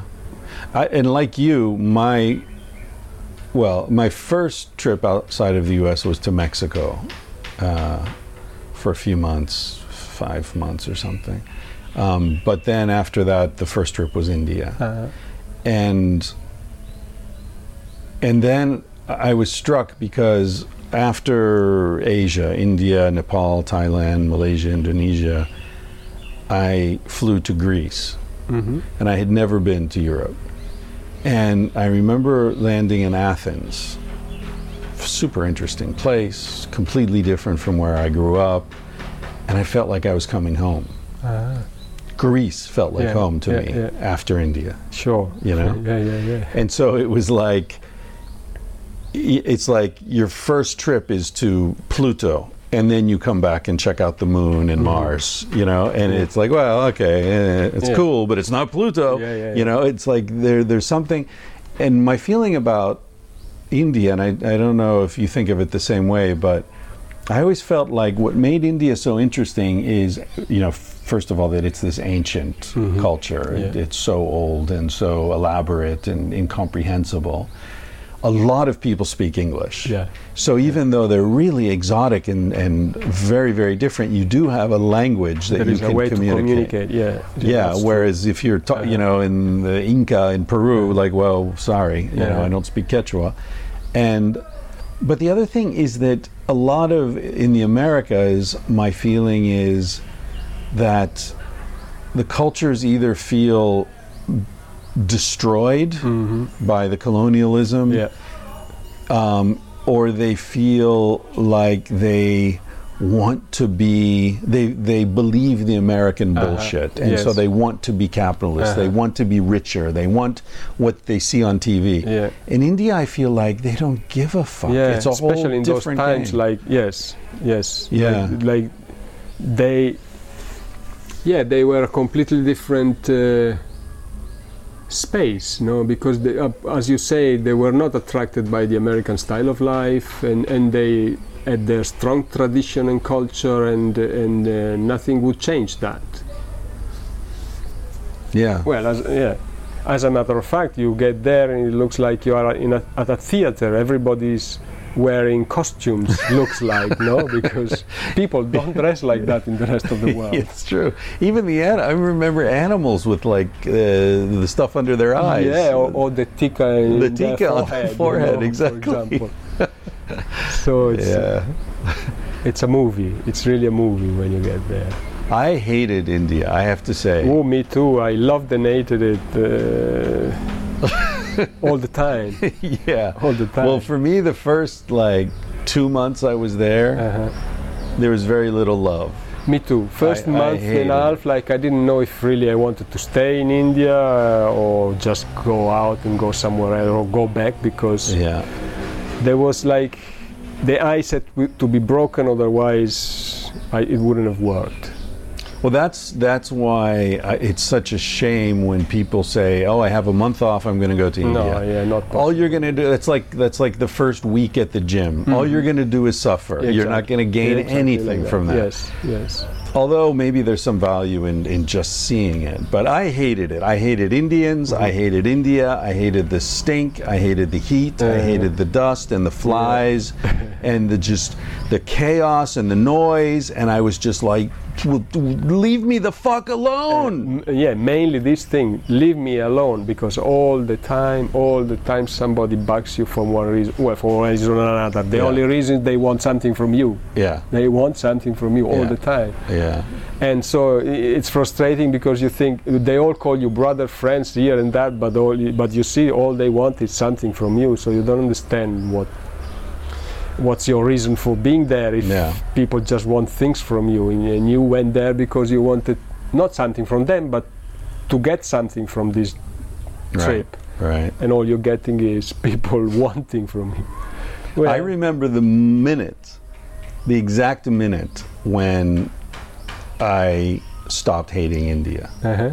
I was in Pushkar and I had met this guy Sean, who I think you met when you Australian, you no? yeah yes, yeah yes. still good friends with him Uh. all these years later, um, and Sean had been in India a few times before, so he knew The, the, the- yeah. and and I was watching him, and the things that would drive me crazy just made him laugh, and he treated everybody like an old friend. You know, uh, you know, somebody would come and try to swindle him, and he'd be like, "Oh, my brother, my brother," laughing and put his arms yeah, yeah. around.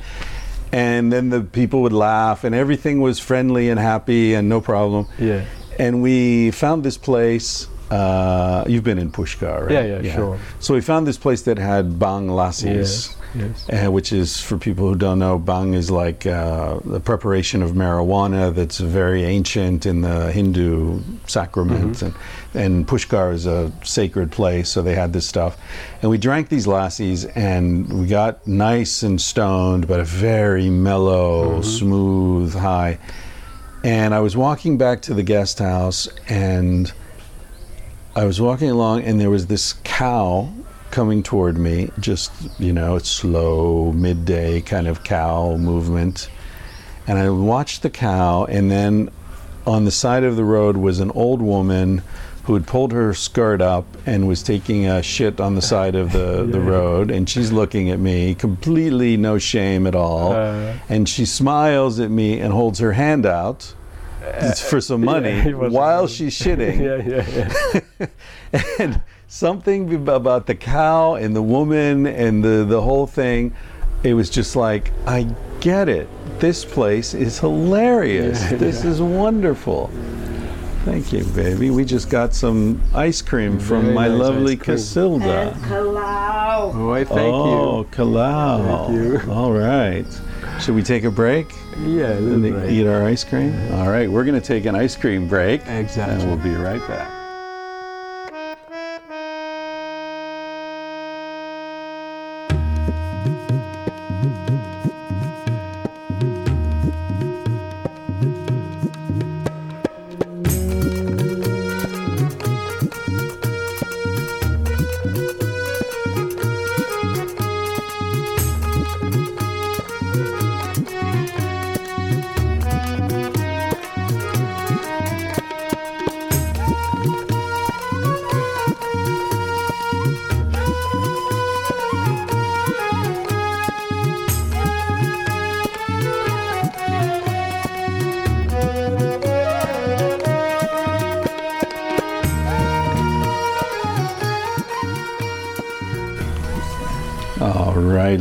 gentlemen, we are back from our ice cream break. That was that was ice cream that you're not going to find in most parts of the world. By the way, we are sitting on an island in southern Thailand by the name of Koh Phayam. Is that how it's pronounced? Yep. So if you look on a map, uh, the southern tip of Burma, the southeast tip of Burma, we're just south of that on a beautiful little island where Viram is living.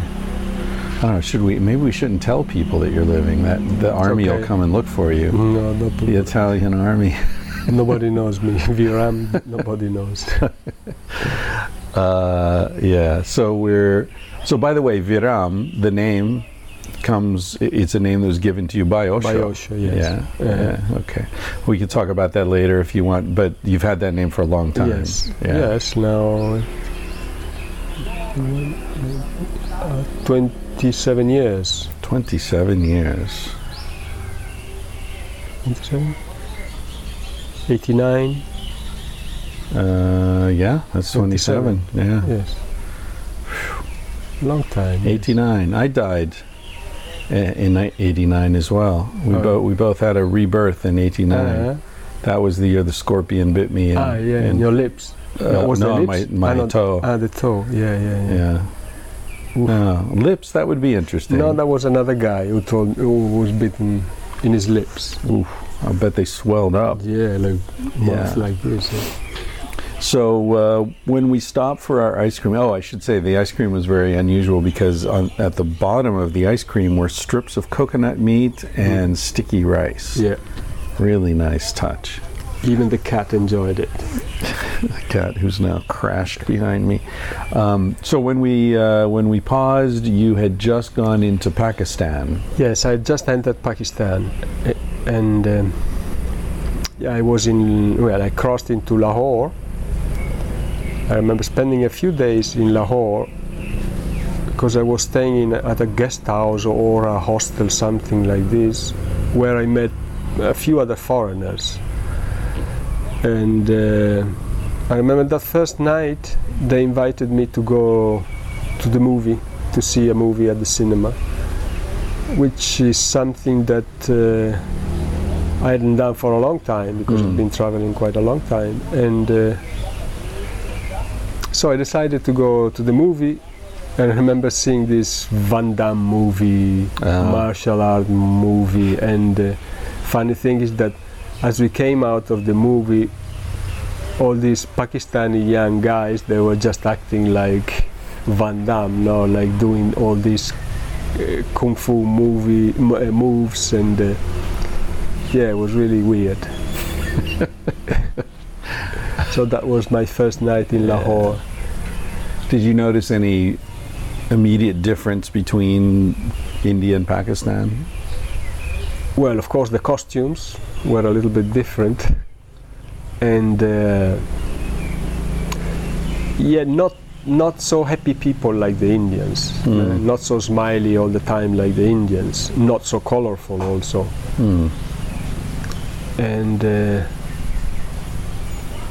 but I remember being fascinated by these amazing trucks that they have in uh, Pakistan. Uh, the Tatars?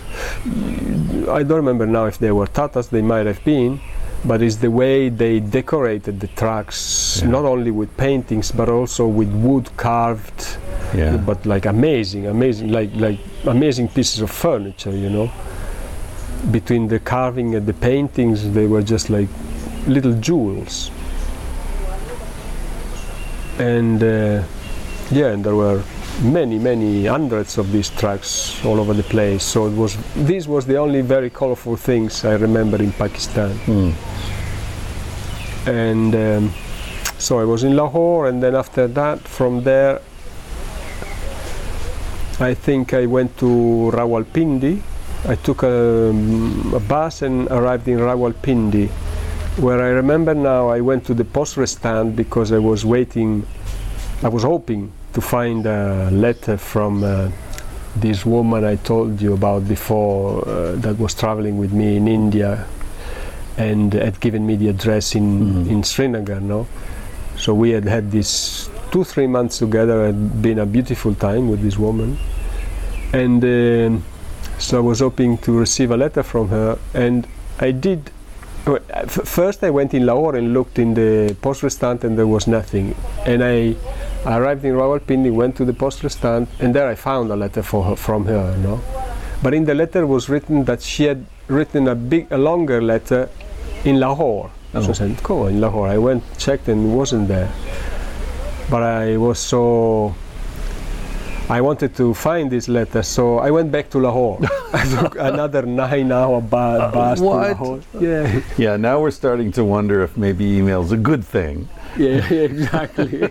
The good old days when you took a fucking 18 hour round trip bus Yeah, and Uh, that time was nine or ten hours, something like Oh. that. But and you were a horny young man, exactly. desperate for a little Yeah. taste. yes, yes. Oh, yeah. So I went back to Lahore, and strange enough, the day after, I found the letter, but it had just arrived. So the day Oh. before I checked, it wasn't there. The day after, it had arrived. So Was it worth it? It was worth. Well, yes. It, at the moment, while reading it, it was wor- was worth worth it. But then, at the end, it wasn't that. I mean, it Where is she now? Now she's living in England, Uh huh. and uh, well, I'm not in touch with her anymore. But I know that she's living in England. And, uh, yeah. So poste restante. So, was your intention to travel in Pakistan or just go out and come back and get a new visa in India? Well, I wanted to have a look at the country. Yeah. So before going, I had uh, gone through reading some book and things about about it to just have an idea because it wasn't in my plan to go to Pakistan Yeah. when I was in India. Right. I was hoping to stay in India. So since I found myself there, I decided to travel around and see a little bit of the country. It was, I think it was around September, something like that.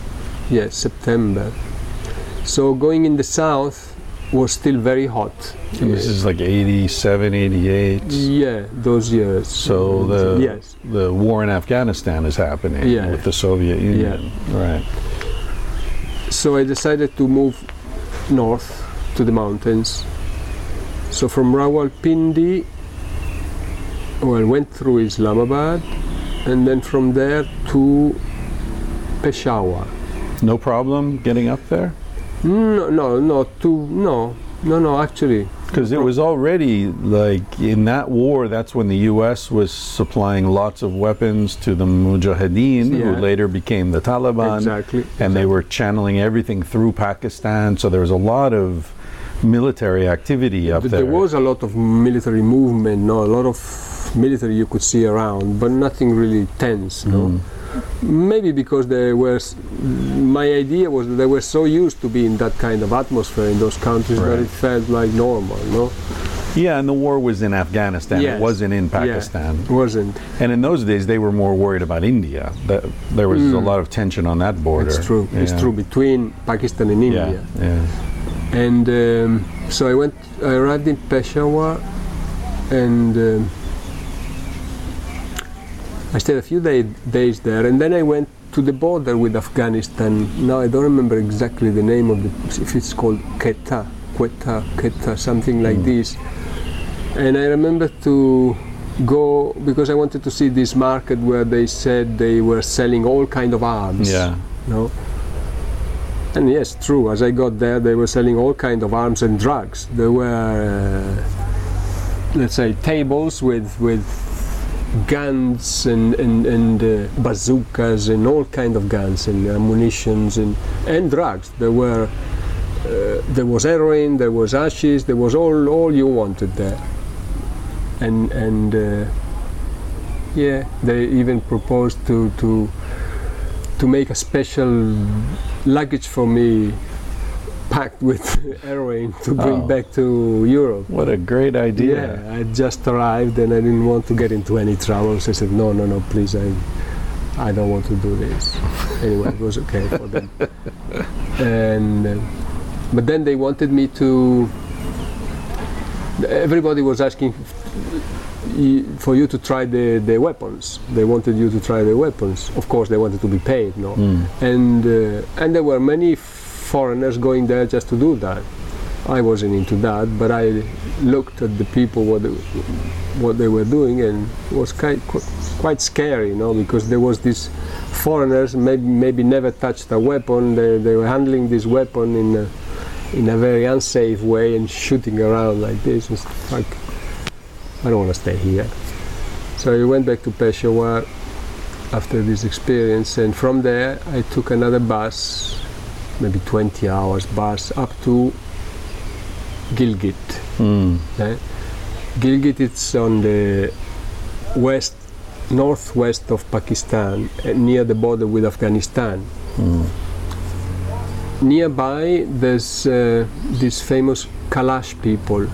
Kalash people are tribes, a tribe that they say descend from Alexander the Great. Ah, with the blue eyes or Exactly. green eyes or whatever. Yeah, Yeah, exactly. and the very European features. Exactly. Beautiful people. Beautiful, beautiful Yeah. people and beautiful women. I remember. And what was beautiful was like that they were very sociable. Mm. Like, like even the women, they would talk to you. They would uh, like when you meet them, they would shake hand. But they they had this strange way of shaking your hand that while shaking, they would then pull your hand to their mouth and kiss it, and you you would do the same. No? Hmm. So it was very unusual being in a Hmm. Muslim country. Right, Uh, kissing women's hands. Yeah, Yeah. and uh, and they had these very beautiful costumes, very black but with very co- very many colors, Mm. and wearing like hundreds of necklaces of all kind of colors. And I remember when I went to one of their village, Rumbur was called, and I was invited to stay in one of their houses because in those places there was no guest houses or anything like that. Their houses were made just of four walls, no windows, just a small door, a meter high, and a hole in the middle of the ceiling. The, the hole was just for the smoke to go out because they would just lit fire in the middle of the room. Flat roof or Flat, flat, flat roof. Smoky as hell. You'd think they'd at least In figure fact, out the walls inside were all black. Everything was smelling of smoke, no? Which I didn't understand why, why they would do it like that. Yeah. Anyway, uh, I remember I spent one night there. Couldn't sleep because I got bitten by thousands of I don't know what they were bed bugs or fleas. I don't know what they were. But in the morning I wo- woke up and it looked like I had some weird disease in my skin because I, w- I had red spots everywhere. So I decided, hey, I cannot, I cannot spend another night here. They're gonna kill me, you know. so I moved to another, to another. I showed them, and they saw and realized that I had a problem staying there. So they moved me to another house, a room, an empty room, completely empty, but this at least had a window and it had walls painted in white, so there was some kind of light inside. And I slept on the floor without anything, but it was far better than the night before. Why do you think they were biting you and not the people live there? I have no idea. Maybe the, the, the blood was new, new, fresh, and different smell. I, I, don't, I have no idea. Bed uh, bugs are into novelty. yeah. Exactly. They, phew. And what was it? I remember now. It comes to my mind like the the w- one boy in the family. He was very good at drawing, and um, he showed me all his drawings, and he had he had written the date of all the drawings or, or when he had made the drawings and there was one that had been made exactly the day of my birthday, you know. So I said, "Oh, look, this one is you made it in my birthday."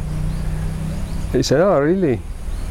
And then he gave the paint to me, the paint to me, and I still have this painting somewhere. I don't remember where, but I still have the paint. And um,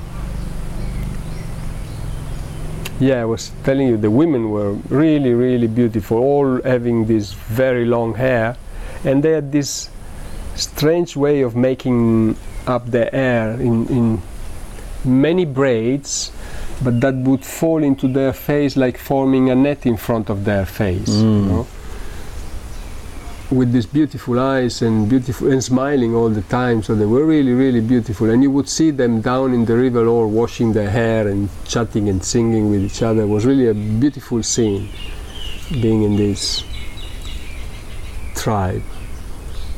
But there I spent like four five days not more because food also was a problem. Like there was no food. There mm. was only you cannot even call meat because there was just the fat. I had to eat just the fat of the meat and some weird bread very thick and very hard.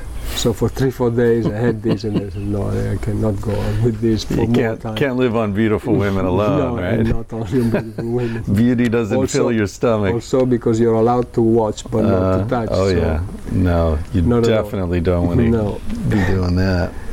So I walked out of. I, actually, I forgot to tell you that when I arrived, when I went to this place, like 20 kilometers before getting there, the road had collapsed down to the river, so there was no road anymore. The jeep I was on had to stop, and I had to get down and walk to the village.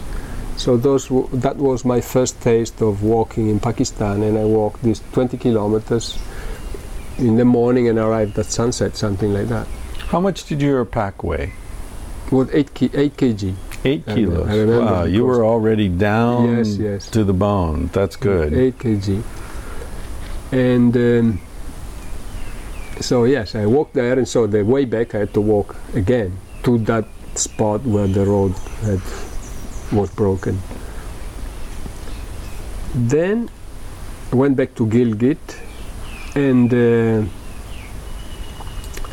and there was where I decided to, mm, since I walked and really enjoyed this walk in nature and, and uh, along this beautiful river that I could see from the road I was walking on, I said, "Wow, I want to walk more in this country. It looks really beautiful in the mountains here. Yeah, the Himalayas in, in Pakistan are really, really beautiful. Actually, I realized that uh, I like them more there than in India. They're somehow not so spoiled like in Mm. India.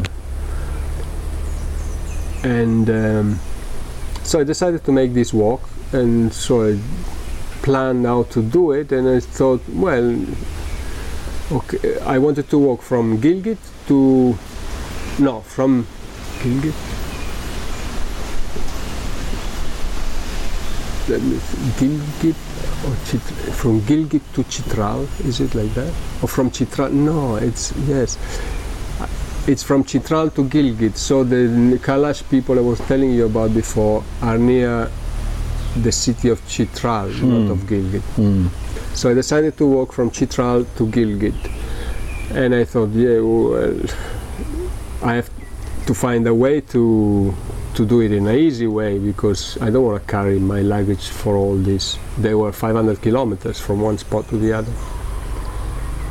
So I decided to buy a donkey. And that's what happened. I bought a donkey, even though I've, uh, I've never had experiences with donkeys before. and but I was reassured by those who were selling me the donkey that, that he were. would walk no problem. No problem. At all. but uh, Do you remember how much a donkey cost in no, Pakistan? I think I paid it less than hundred dollars. uh-huh. yes. And did you like look at his teeth and pretend you knew what you were doing, or No, I trusted them completely Oh, because boy. I couldn't fake knowledge that I didn't have. yeah, but it was a a good deal I think I had because the donkey behaved well apart from sometimes that it wouldn't walk but then I mean he wouldn't walk for maybe half an hour but then it would walk so no problem Mm. so we we I I prepared like all the stuff that I needed for the journey I bought uh, supplies So would you have rice, beans? Yeah, but no, I mean, this was just for emergency, no, because I knew that along the walk, every 20, 30 kilometers, I would have found something. Some village or something? Yeah, some village or some Right. settlements, because that time of the year, like the the farmers wi- would bring the cattle or buffaloes or sheep or goats, whatever they had, they would bring them up the pastures in the mountains. So there were settlements of people Mm. along the way. And you don't have any common language here. You don't speak Not Urdu or whatever. Not no. at all. No, Yeah. no. And they wouldn't speak any English Yeah. up in the mountains. Right. Um, so after all the preparations, I I set off for the next. Well, from where I started, I remember I had to go up to a path, a pass that was 5,000 meter or something like that before going down and and uh, and walking to the other. Did you have a good map? No, no, because the road was only one. Oh, there's only one Only road. one road. Oh, just follow so the I just road. had to follow the road. That's easy, Uh, supposedly, yeah, in theory. in theory. So, okay, so I'm just imagining the first day. You've got your donkey. Now, what what's on the donkey? What else do you have? Just just my backpack, the small backpack. Your eight kilos. Oh, kilos maybe were No, your eight kilo uh, by backpack. eight and said. altogether must have been around 40 kilos. So the was donkey's thinking like this guy is easy. Yeah, very easy. Yeah. There was not much weight at the end. And you weren't riding the donkey. no, like Don no, I never never rode the donkey. Yeah. I was not scared, but I'd never uh, ridden a donkey or a horse or anything, so Ah. I, I wouldn't even try. Yeah. Uh, Did you name the donkey? yes, it was called Shushu. Shushu. I called him Shushu. and he took well to the name, eh? Because when I was calling him, he would turn around. He would, I mean, he would respond to Oh, the really? Yes, yes. And I guess, you know, I guess that he felt treated very well from me because I saw how people were treating donkeys and that they were really beating them up eh, with sticks, and, and some donkeys really had uh, wounds also from the beating up. And be, me, I never had to beat up the donkey in any situation, any occasion. So if he wouldn't want to walk, I wouldn't walk. I would stop there and wait. I had a little tent with me, so sometimes uh, I remember an occasion where there was no way to make the, the donkey walk. I, I, I put up tent and stayed there. I had a small stove, you know, so I cooked whatever I had with me for the time and uh, and waited for the donkey to. Yeah. Was there grass along the way, or Oh, you had- yes. so you didn't After- take after- grain for him? No, no, no. There was grass everywhere. Yeah. as I walked up this path, this uh, to go up to the pass, I remember it was very hard. Also because it was getting very cold as I went up. It was getting very cold. As a matter of fact, as I got to the top, it was snowing and very cold. And me, I just had. Yeah, I had a good jacket, but I had just had that and was cold and windy and it felt cold even with the jacket and uh, yeah we got up there and then from up there had the most beautiful view of all the himalayas around no? and I, I woke up and then from there you could see the road and the road was running around a sm- uh, uh, along a small stream and all downhill. It was all downhill from what I could see. And this was on my on my right. On my left, as I looked on my left, there was the old Nanga Parbat sticking out of all the mountains around. And the, the particular thing of the Nanga Parbat is that it sticks out 3,000 meters alone hmm. from the other mountains. All the other mountains around are 5,000, is 8,000, or so three three kilometers of mountains amazing view, impressive, really, really impressive. And the, the small stream appeared to come from from the Nanga Parbat that you could see from far away, you know. And the stream was like the, you had all this green grass that looked like a carpet and felt like a carpet when you were walking on it. And it was all uh, flowers, this how you call them? Alpine stars. Mm. Eh? These flowers that I, I know in Italy are like you cannot touch, they are uh, protected. No? Oh, really? But there was just a carpet of these alpine flowers. So I was up there and I had to start my walk. From up there was no, no turning back. Yeah. So I started walking, and I knew that after uh, 10 15 kilometers, there, uh, there was supposed to be a village. So I started walking, walking, walking with the donkey, and uh, I remember I'd walked like three, four kilometers. All of a sudden, I see two horses far away coming my direction. On as it got closer, I saw there were two men on top of the horses, and I, I saw the, the, there was a cross on their chest. As they got closer, I saw that that cross were ammunition, and the thing sticking out from their bag was a Kalashnikov. Oh fuck! Here, it's problem. But no, as they got closer, they salute me with uh, salam alaikum. I answered them, alaikum salam, and and. Uh, they didn't say anything else. Very like proud people. They passed past me and kept going. No.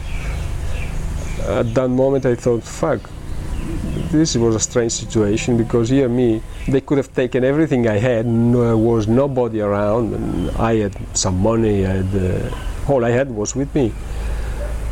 But nothing happened. Like, so I thought, well, they are not so bad, the people here, even though anything could have happened. Anyway, I kept on walking, and I, as I was getting near the village where I hoped I could have stayed for the night, and that was already like two or three o'clock in the afternoon. Before I get to the village, I hear noises around me and I and I see stones rolling down and there were children throwing stones at me you know they didn't want me to stop to the village they want me to keep keep, keep walking I don't know why, but and, and I remember I had even read about stories like like this that some places people didn't want you to stop. So I had to keep on walking. I couldn't stop in the village. But I was very, very tired, and the next village was another 10 kilometers, luckily downhill, you know. So, anyway, I had to walk. I kept on walking, walking, walking, and I was very, very, very exhausted. And You didn't see any adults at the village? Like, you sure they weren't just kids being idiots? uh, you know the village uh, you could the road didn't pass through the village because the road was Ah, by the right. small stream and the village was hanging up the, the mountains on the side on the side of the Right. path so i couldn't see the people up there I, I Ah. did see some movement but i didn't see Right. people i just saw some children hiding and then throwing stones so i had to keep on walking Fuck. I walked I walked until I got to next village and it was already set sun was setting it was getting cold and I was I think this was the time I felt most exhausted in my life really having done the path Yeah. already the path the pass was I was already tired up there and I thought fuck do I manage it to go and then as they throw me the stone I thought fuck here it's I don't know if I will manage, but Yeah. then I did. I did. I got to the to this settlement. Actually, it was not a village. There was this uh, cave with with a man inside with a fire, cooking some chapati on on uh, on the fire, and and dal. You know the, the lentils. So he offered me he offered no he made me pay of course he made me i i, I- paid uh, whatever he asked me for this food and i remember collapsing in in a stack of hay and uh, sleeping until uh, for 10 hours or something like that but when i got up and it was yes and it was already the sun had already set when i collapsed and it was like 6 7 o'clock not late so I didn't see what was around me.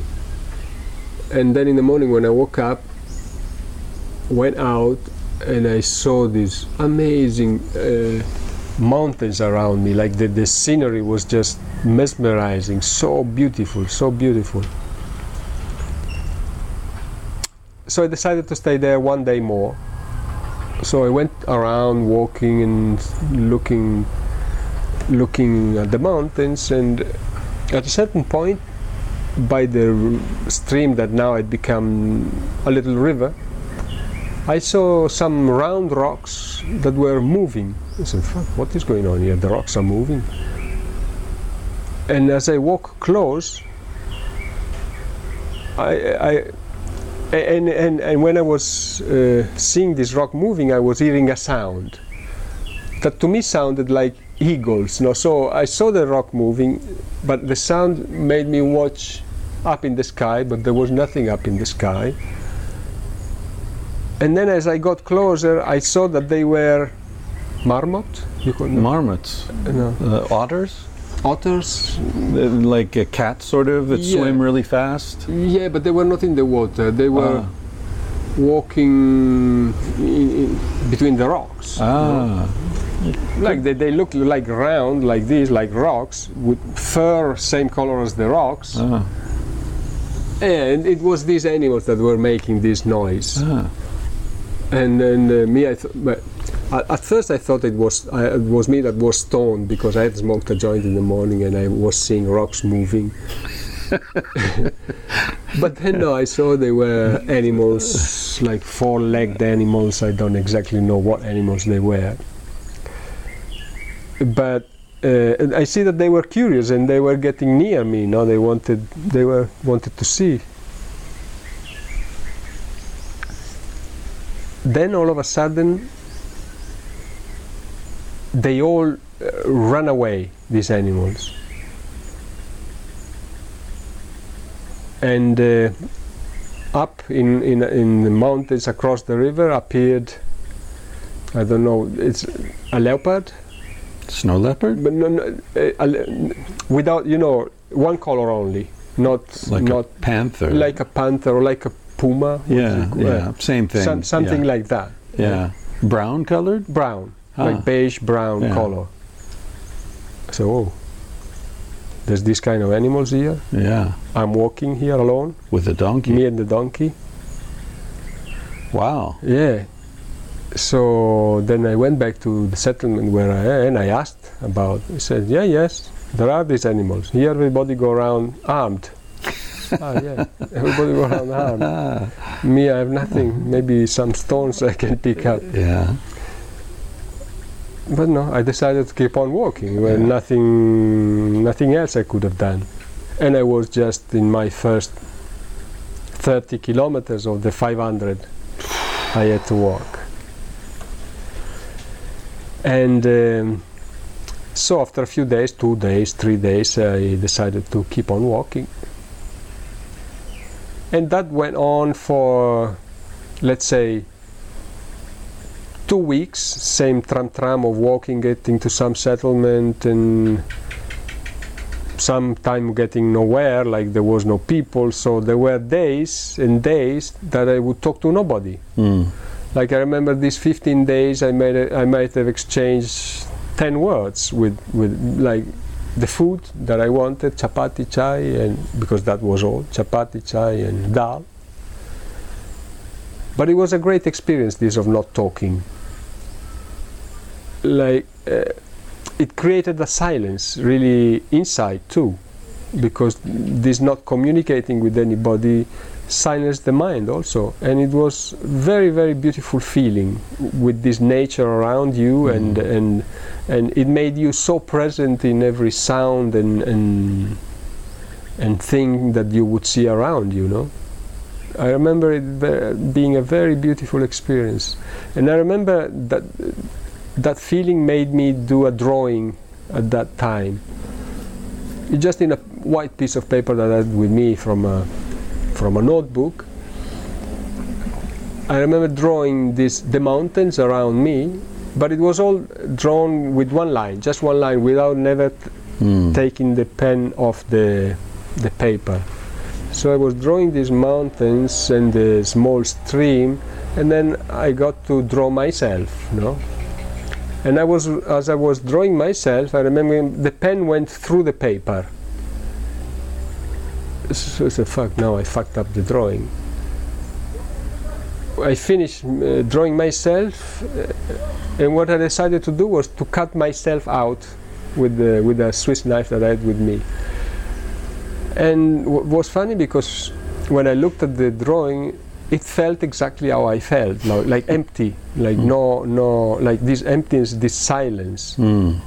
with this. But a space where things pass Yes, through. exactly, Yeah, with- with- a window. yeah, Yeah. I still have this drawing too somewhere.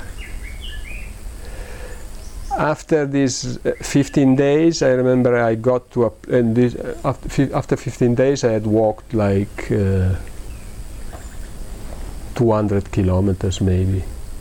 Yeah, 250 kilometers, something like this. Did you have the experience with the kids throwing stones again? no, or just no, that first not village? again. Just for the Interesting, because like if you assume, oh fuck, that's going to happen all the time, Yes, you yeah, want I to mean, turn around. Of course, I had all those thoughts in my Yeah. head because what, what can I do? What, But it was just just a test. Yeah. Yeah. And, and, and as I was, uh, I was telling you, I had been warned that in that village that thing might have happened. Mm. And it did happen. So after these 15 days, I remember getting into a small village and it started raining and raining and raining two, three, four days, and it was raining and raining. And the stream that by now had become a river had become very big, and the water was coming down very fast, and, and it was and it that turned into mud at that point because there was so much rain coming down the mountains.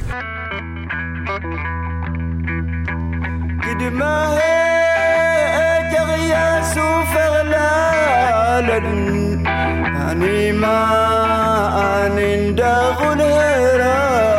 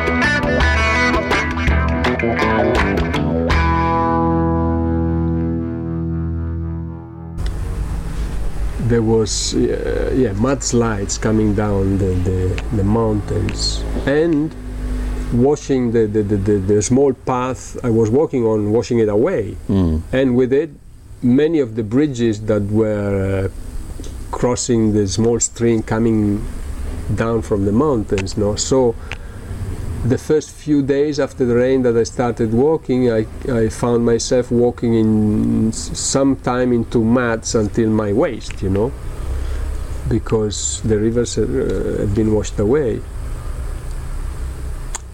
Then at a certain point, I started to see dead animals, like dead cows or cattle that, that, that they had, that the farmers had brought up to the mountains because some of these mudslides had just crushed into them no? So, so f- i remember the first one i saw there was a leg sticking out of the mud i said fucking hell what is going on here? Yeah, it was these animals that were being killed. And then some people dead. In the next village i arrived uh, I saw like there were three, four bodies lined up that that they had taken out of these mudslides. And in this village, I got stuck. I could not walk anymore because it started raining again. It was raining and raining. Ah, this there was this episode there. Uh, I had finished my ash, and I was looking for some ash. So I asked uh, a man that I saw on the street if I could find any, no? And they told me, yes, yes, no problem. You just have to go to the hospital and ask the doctor there. I said, what? What? The doctor at the hospital ask for ashes? Okay, so I went to the hospital, I knocked at the door, went inside. There was one doctor uh, sitting at the desk and another one doctor lying on the couch. Know, what's going on here? in this? so I said, uh, well, this old man told me that here I can get some ashes. Oh yes, no problem, no problem. Just wait here one minute. So the doctor sitting at the desk told the other one to go and fetch it. No. Ten minutes passed and through the door came the doctor and a policeman. I Oh, said, wow. "Oh fuck! Now, the, now I'm done." Mhm. But no, the policeman at the ashes. He sold me the ashes and just went easy like that. But it was really weird situation. Or hospital to look for ashes, and then the policeman gets there, gives me the ashes, and and the most wonderful ashes I've tasted uh, since then. No, wow. Was it black? black, black, Yeah. Pakistani black. Uh, Kind of gooey? good, yes, Yeah, yes, mm, gummy, yeah. That's the stuff. Yeah, yeah. In fact, I remember. I mean, I was used to smoke, uh, yeah, few joints per day. That stuff I could smoke one joint in the morning, and then I didn't want to smoke anymore. I was so stoned all the time. And uh, but I did smoke because I was stuck in this village. Then at a certain point, I remember we heard an helicopter getting to the village. By the way, sorry to interrupt you, but was hashish illegal in Pakistan? It was illegal, Ah. yes, because I remember another episode afterward where there was a man that had, had hidden it in his car, and uh, the police came and was searching the car for because they they, they had a tip Uh, and they were looking for this uh, hashish, no. And uh, was there some situation in that town with shooting? that was after Uh, after, another ah, okay. walk after. Ah, Yeah. ah, okay. So you heard a helicopter. I had an helicopter, and uh, so the helicopter landed in, in in a small field in the middle of the village, and uh, the the the Pakistani prime minister was in the helicopter, and he was coming to the village because because the, this thing of these had, was big. And it, it was in all the news. I mean, we we didn't know it, but it was in all the news because a lot of people died and uh, he came to the village to reassure the people that they would have sent uh, uh, rescue teams to get the people out of there. And uh, and he, he said he would have taken one person out of the village as a symbolic act, no?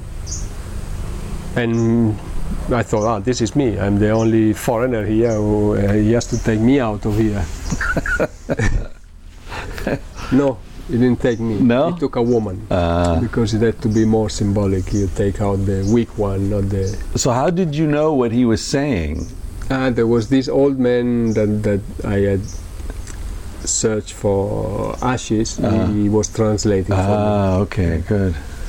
So did you like raise your hand? Oh yeah, sure. and both hands, and I was waiting. I want to get out of here. But I guess a lot of people were. Yeah, A lot yeah, of people everybody. take me, Everybo- yeah. I mean, everybody. You know, m- most people were from the village, you know, and they, they were from there. They didn't want to go anywhere. But there were some others that were not from there and they wanted to get out. Well, they could have put you in a harness and hung you from the bottom of the helicopter, you Yeah, know, really. like like Really. uh, cargo. No, it didn't happen.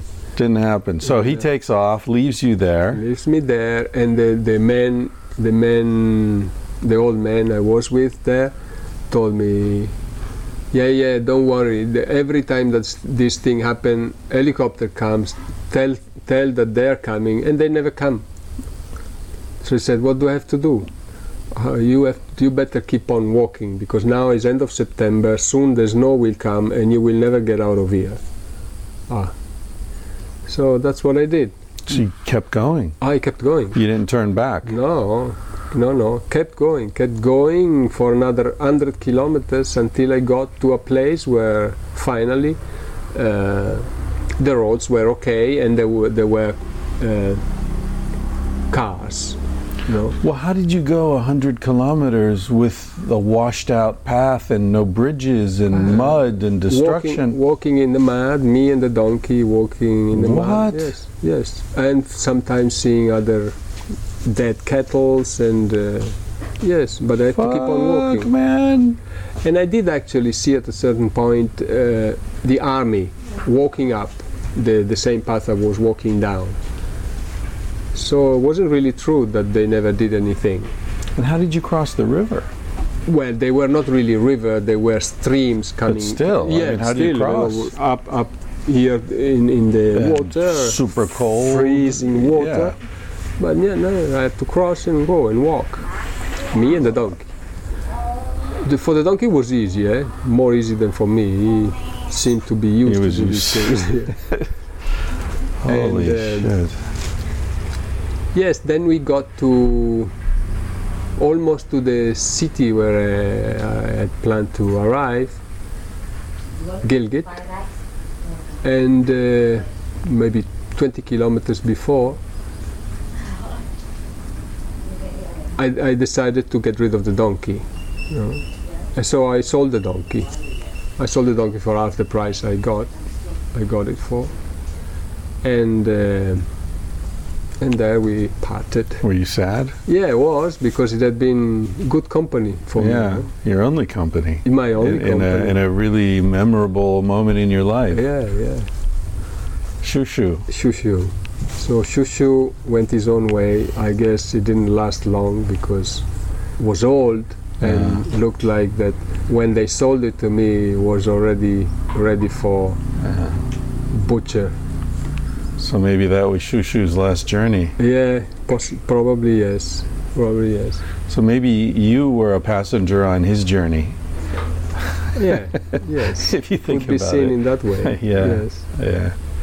Uh, should we stop here? The Yeah. the women have arrived, so we'll we'll uh, Continue. we'll continue this in a day or two, and I can talk you into it. And we'll remember we we ended with, With the parting of the- Shushu. With the dog. With the dog. donkey. Yes. All right, thanks. okay. man. I hope you enjoyed that conversation and appreciate your support for the podcast, uh, especially those of you who do it through fundwhatyouLove.com, where you can set it up to take a buck, five bucks, ten bucks, whatever you can afford, whatever you feel motivated to throw at the podcast every month. Uh, you don't have to think about it. It's an ongoing thing. You can cancel at any time, of course. That's fundwhatyouLove.com. That's run by Danny Ozment, who also does the sound engineering for the show. You can find him at emeraldcitypro.com if you have any engineering, sound engineering needs. He's great. I vouch for him, of course. He's been doing the sound engineering for this podcast for over a year now completely voluntarily. Uh, he's a cool guy. So if you have any business you want to throw his way, please do. Thanks to Basin and Range for the opening music. You can find them at basinandrangeband.com. Uh, there's a Reddit tangentially speaking discussion group if you want to talk about episodes, throw a question at me, get a conversation started at Reddit. Just do a search for tangentially speaking, all one word. And of course, thanks to Bennett at Shore Design T shirts, another guy who's been supporting this podcast from the very beginning. When I had about 15 listeners, he was there. He's still there. And uh, I love him. Never met the guy, but I love him. And I sure as hell love his shirts. So you can get his shirts at shoredesigntshirts.com. And of course, all the shirts that are at chrisryanphd.com are made by Shore Design T-shirts in Thailand and packaged and shipped to you by my mom, Julie. Uh, say hi to Julie if you order anything. She loves it when that happens. And of course, last but not least, thanks to Carsie Blanton for the song you're about to hear, Smoke Alarm, which reminds you to carpe fucking diem because you're going to die one day. He said, Baby, what's a big deal? Feel what you wanna feel. Say what you wanna say. You're gonna die one day. For example, I could kiss you just because I want to. What's the difference if you turn away? I'm gonna die one day. Why do you waste your time thinking about your reputation? Trying to meet an expectation, wondering what they're gonna say.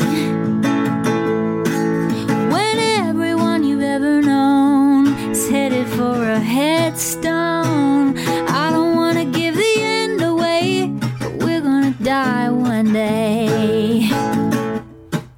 Your body is an animal, doesn't ask for much. A little music and a soft touch. Why don't you let it out to play? Your heart is in a bird cage, singing in your chest. You wanna shut it up, but give it a rest. You're gonna die one day. Why do we waste our time thinking about a reputation? Running from a confrontation, wondering what we ought to say. When everyone we've ever known is headed for a headstone, die one day. We're gonna die one day. We're gonna die one day. So, baby, what's a big deal? If you wanna be free, say what you wanna feel. Spend the night with me. I'm gonna take you up in my arms. And if we must go down, we'll go singing to the smoke alarms. We'll dance into the ground.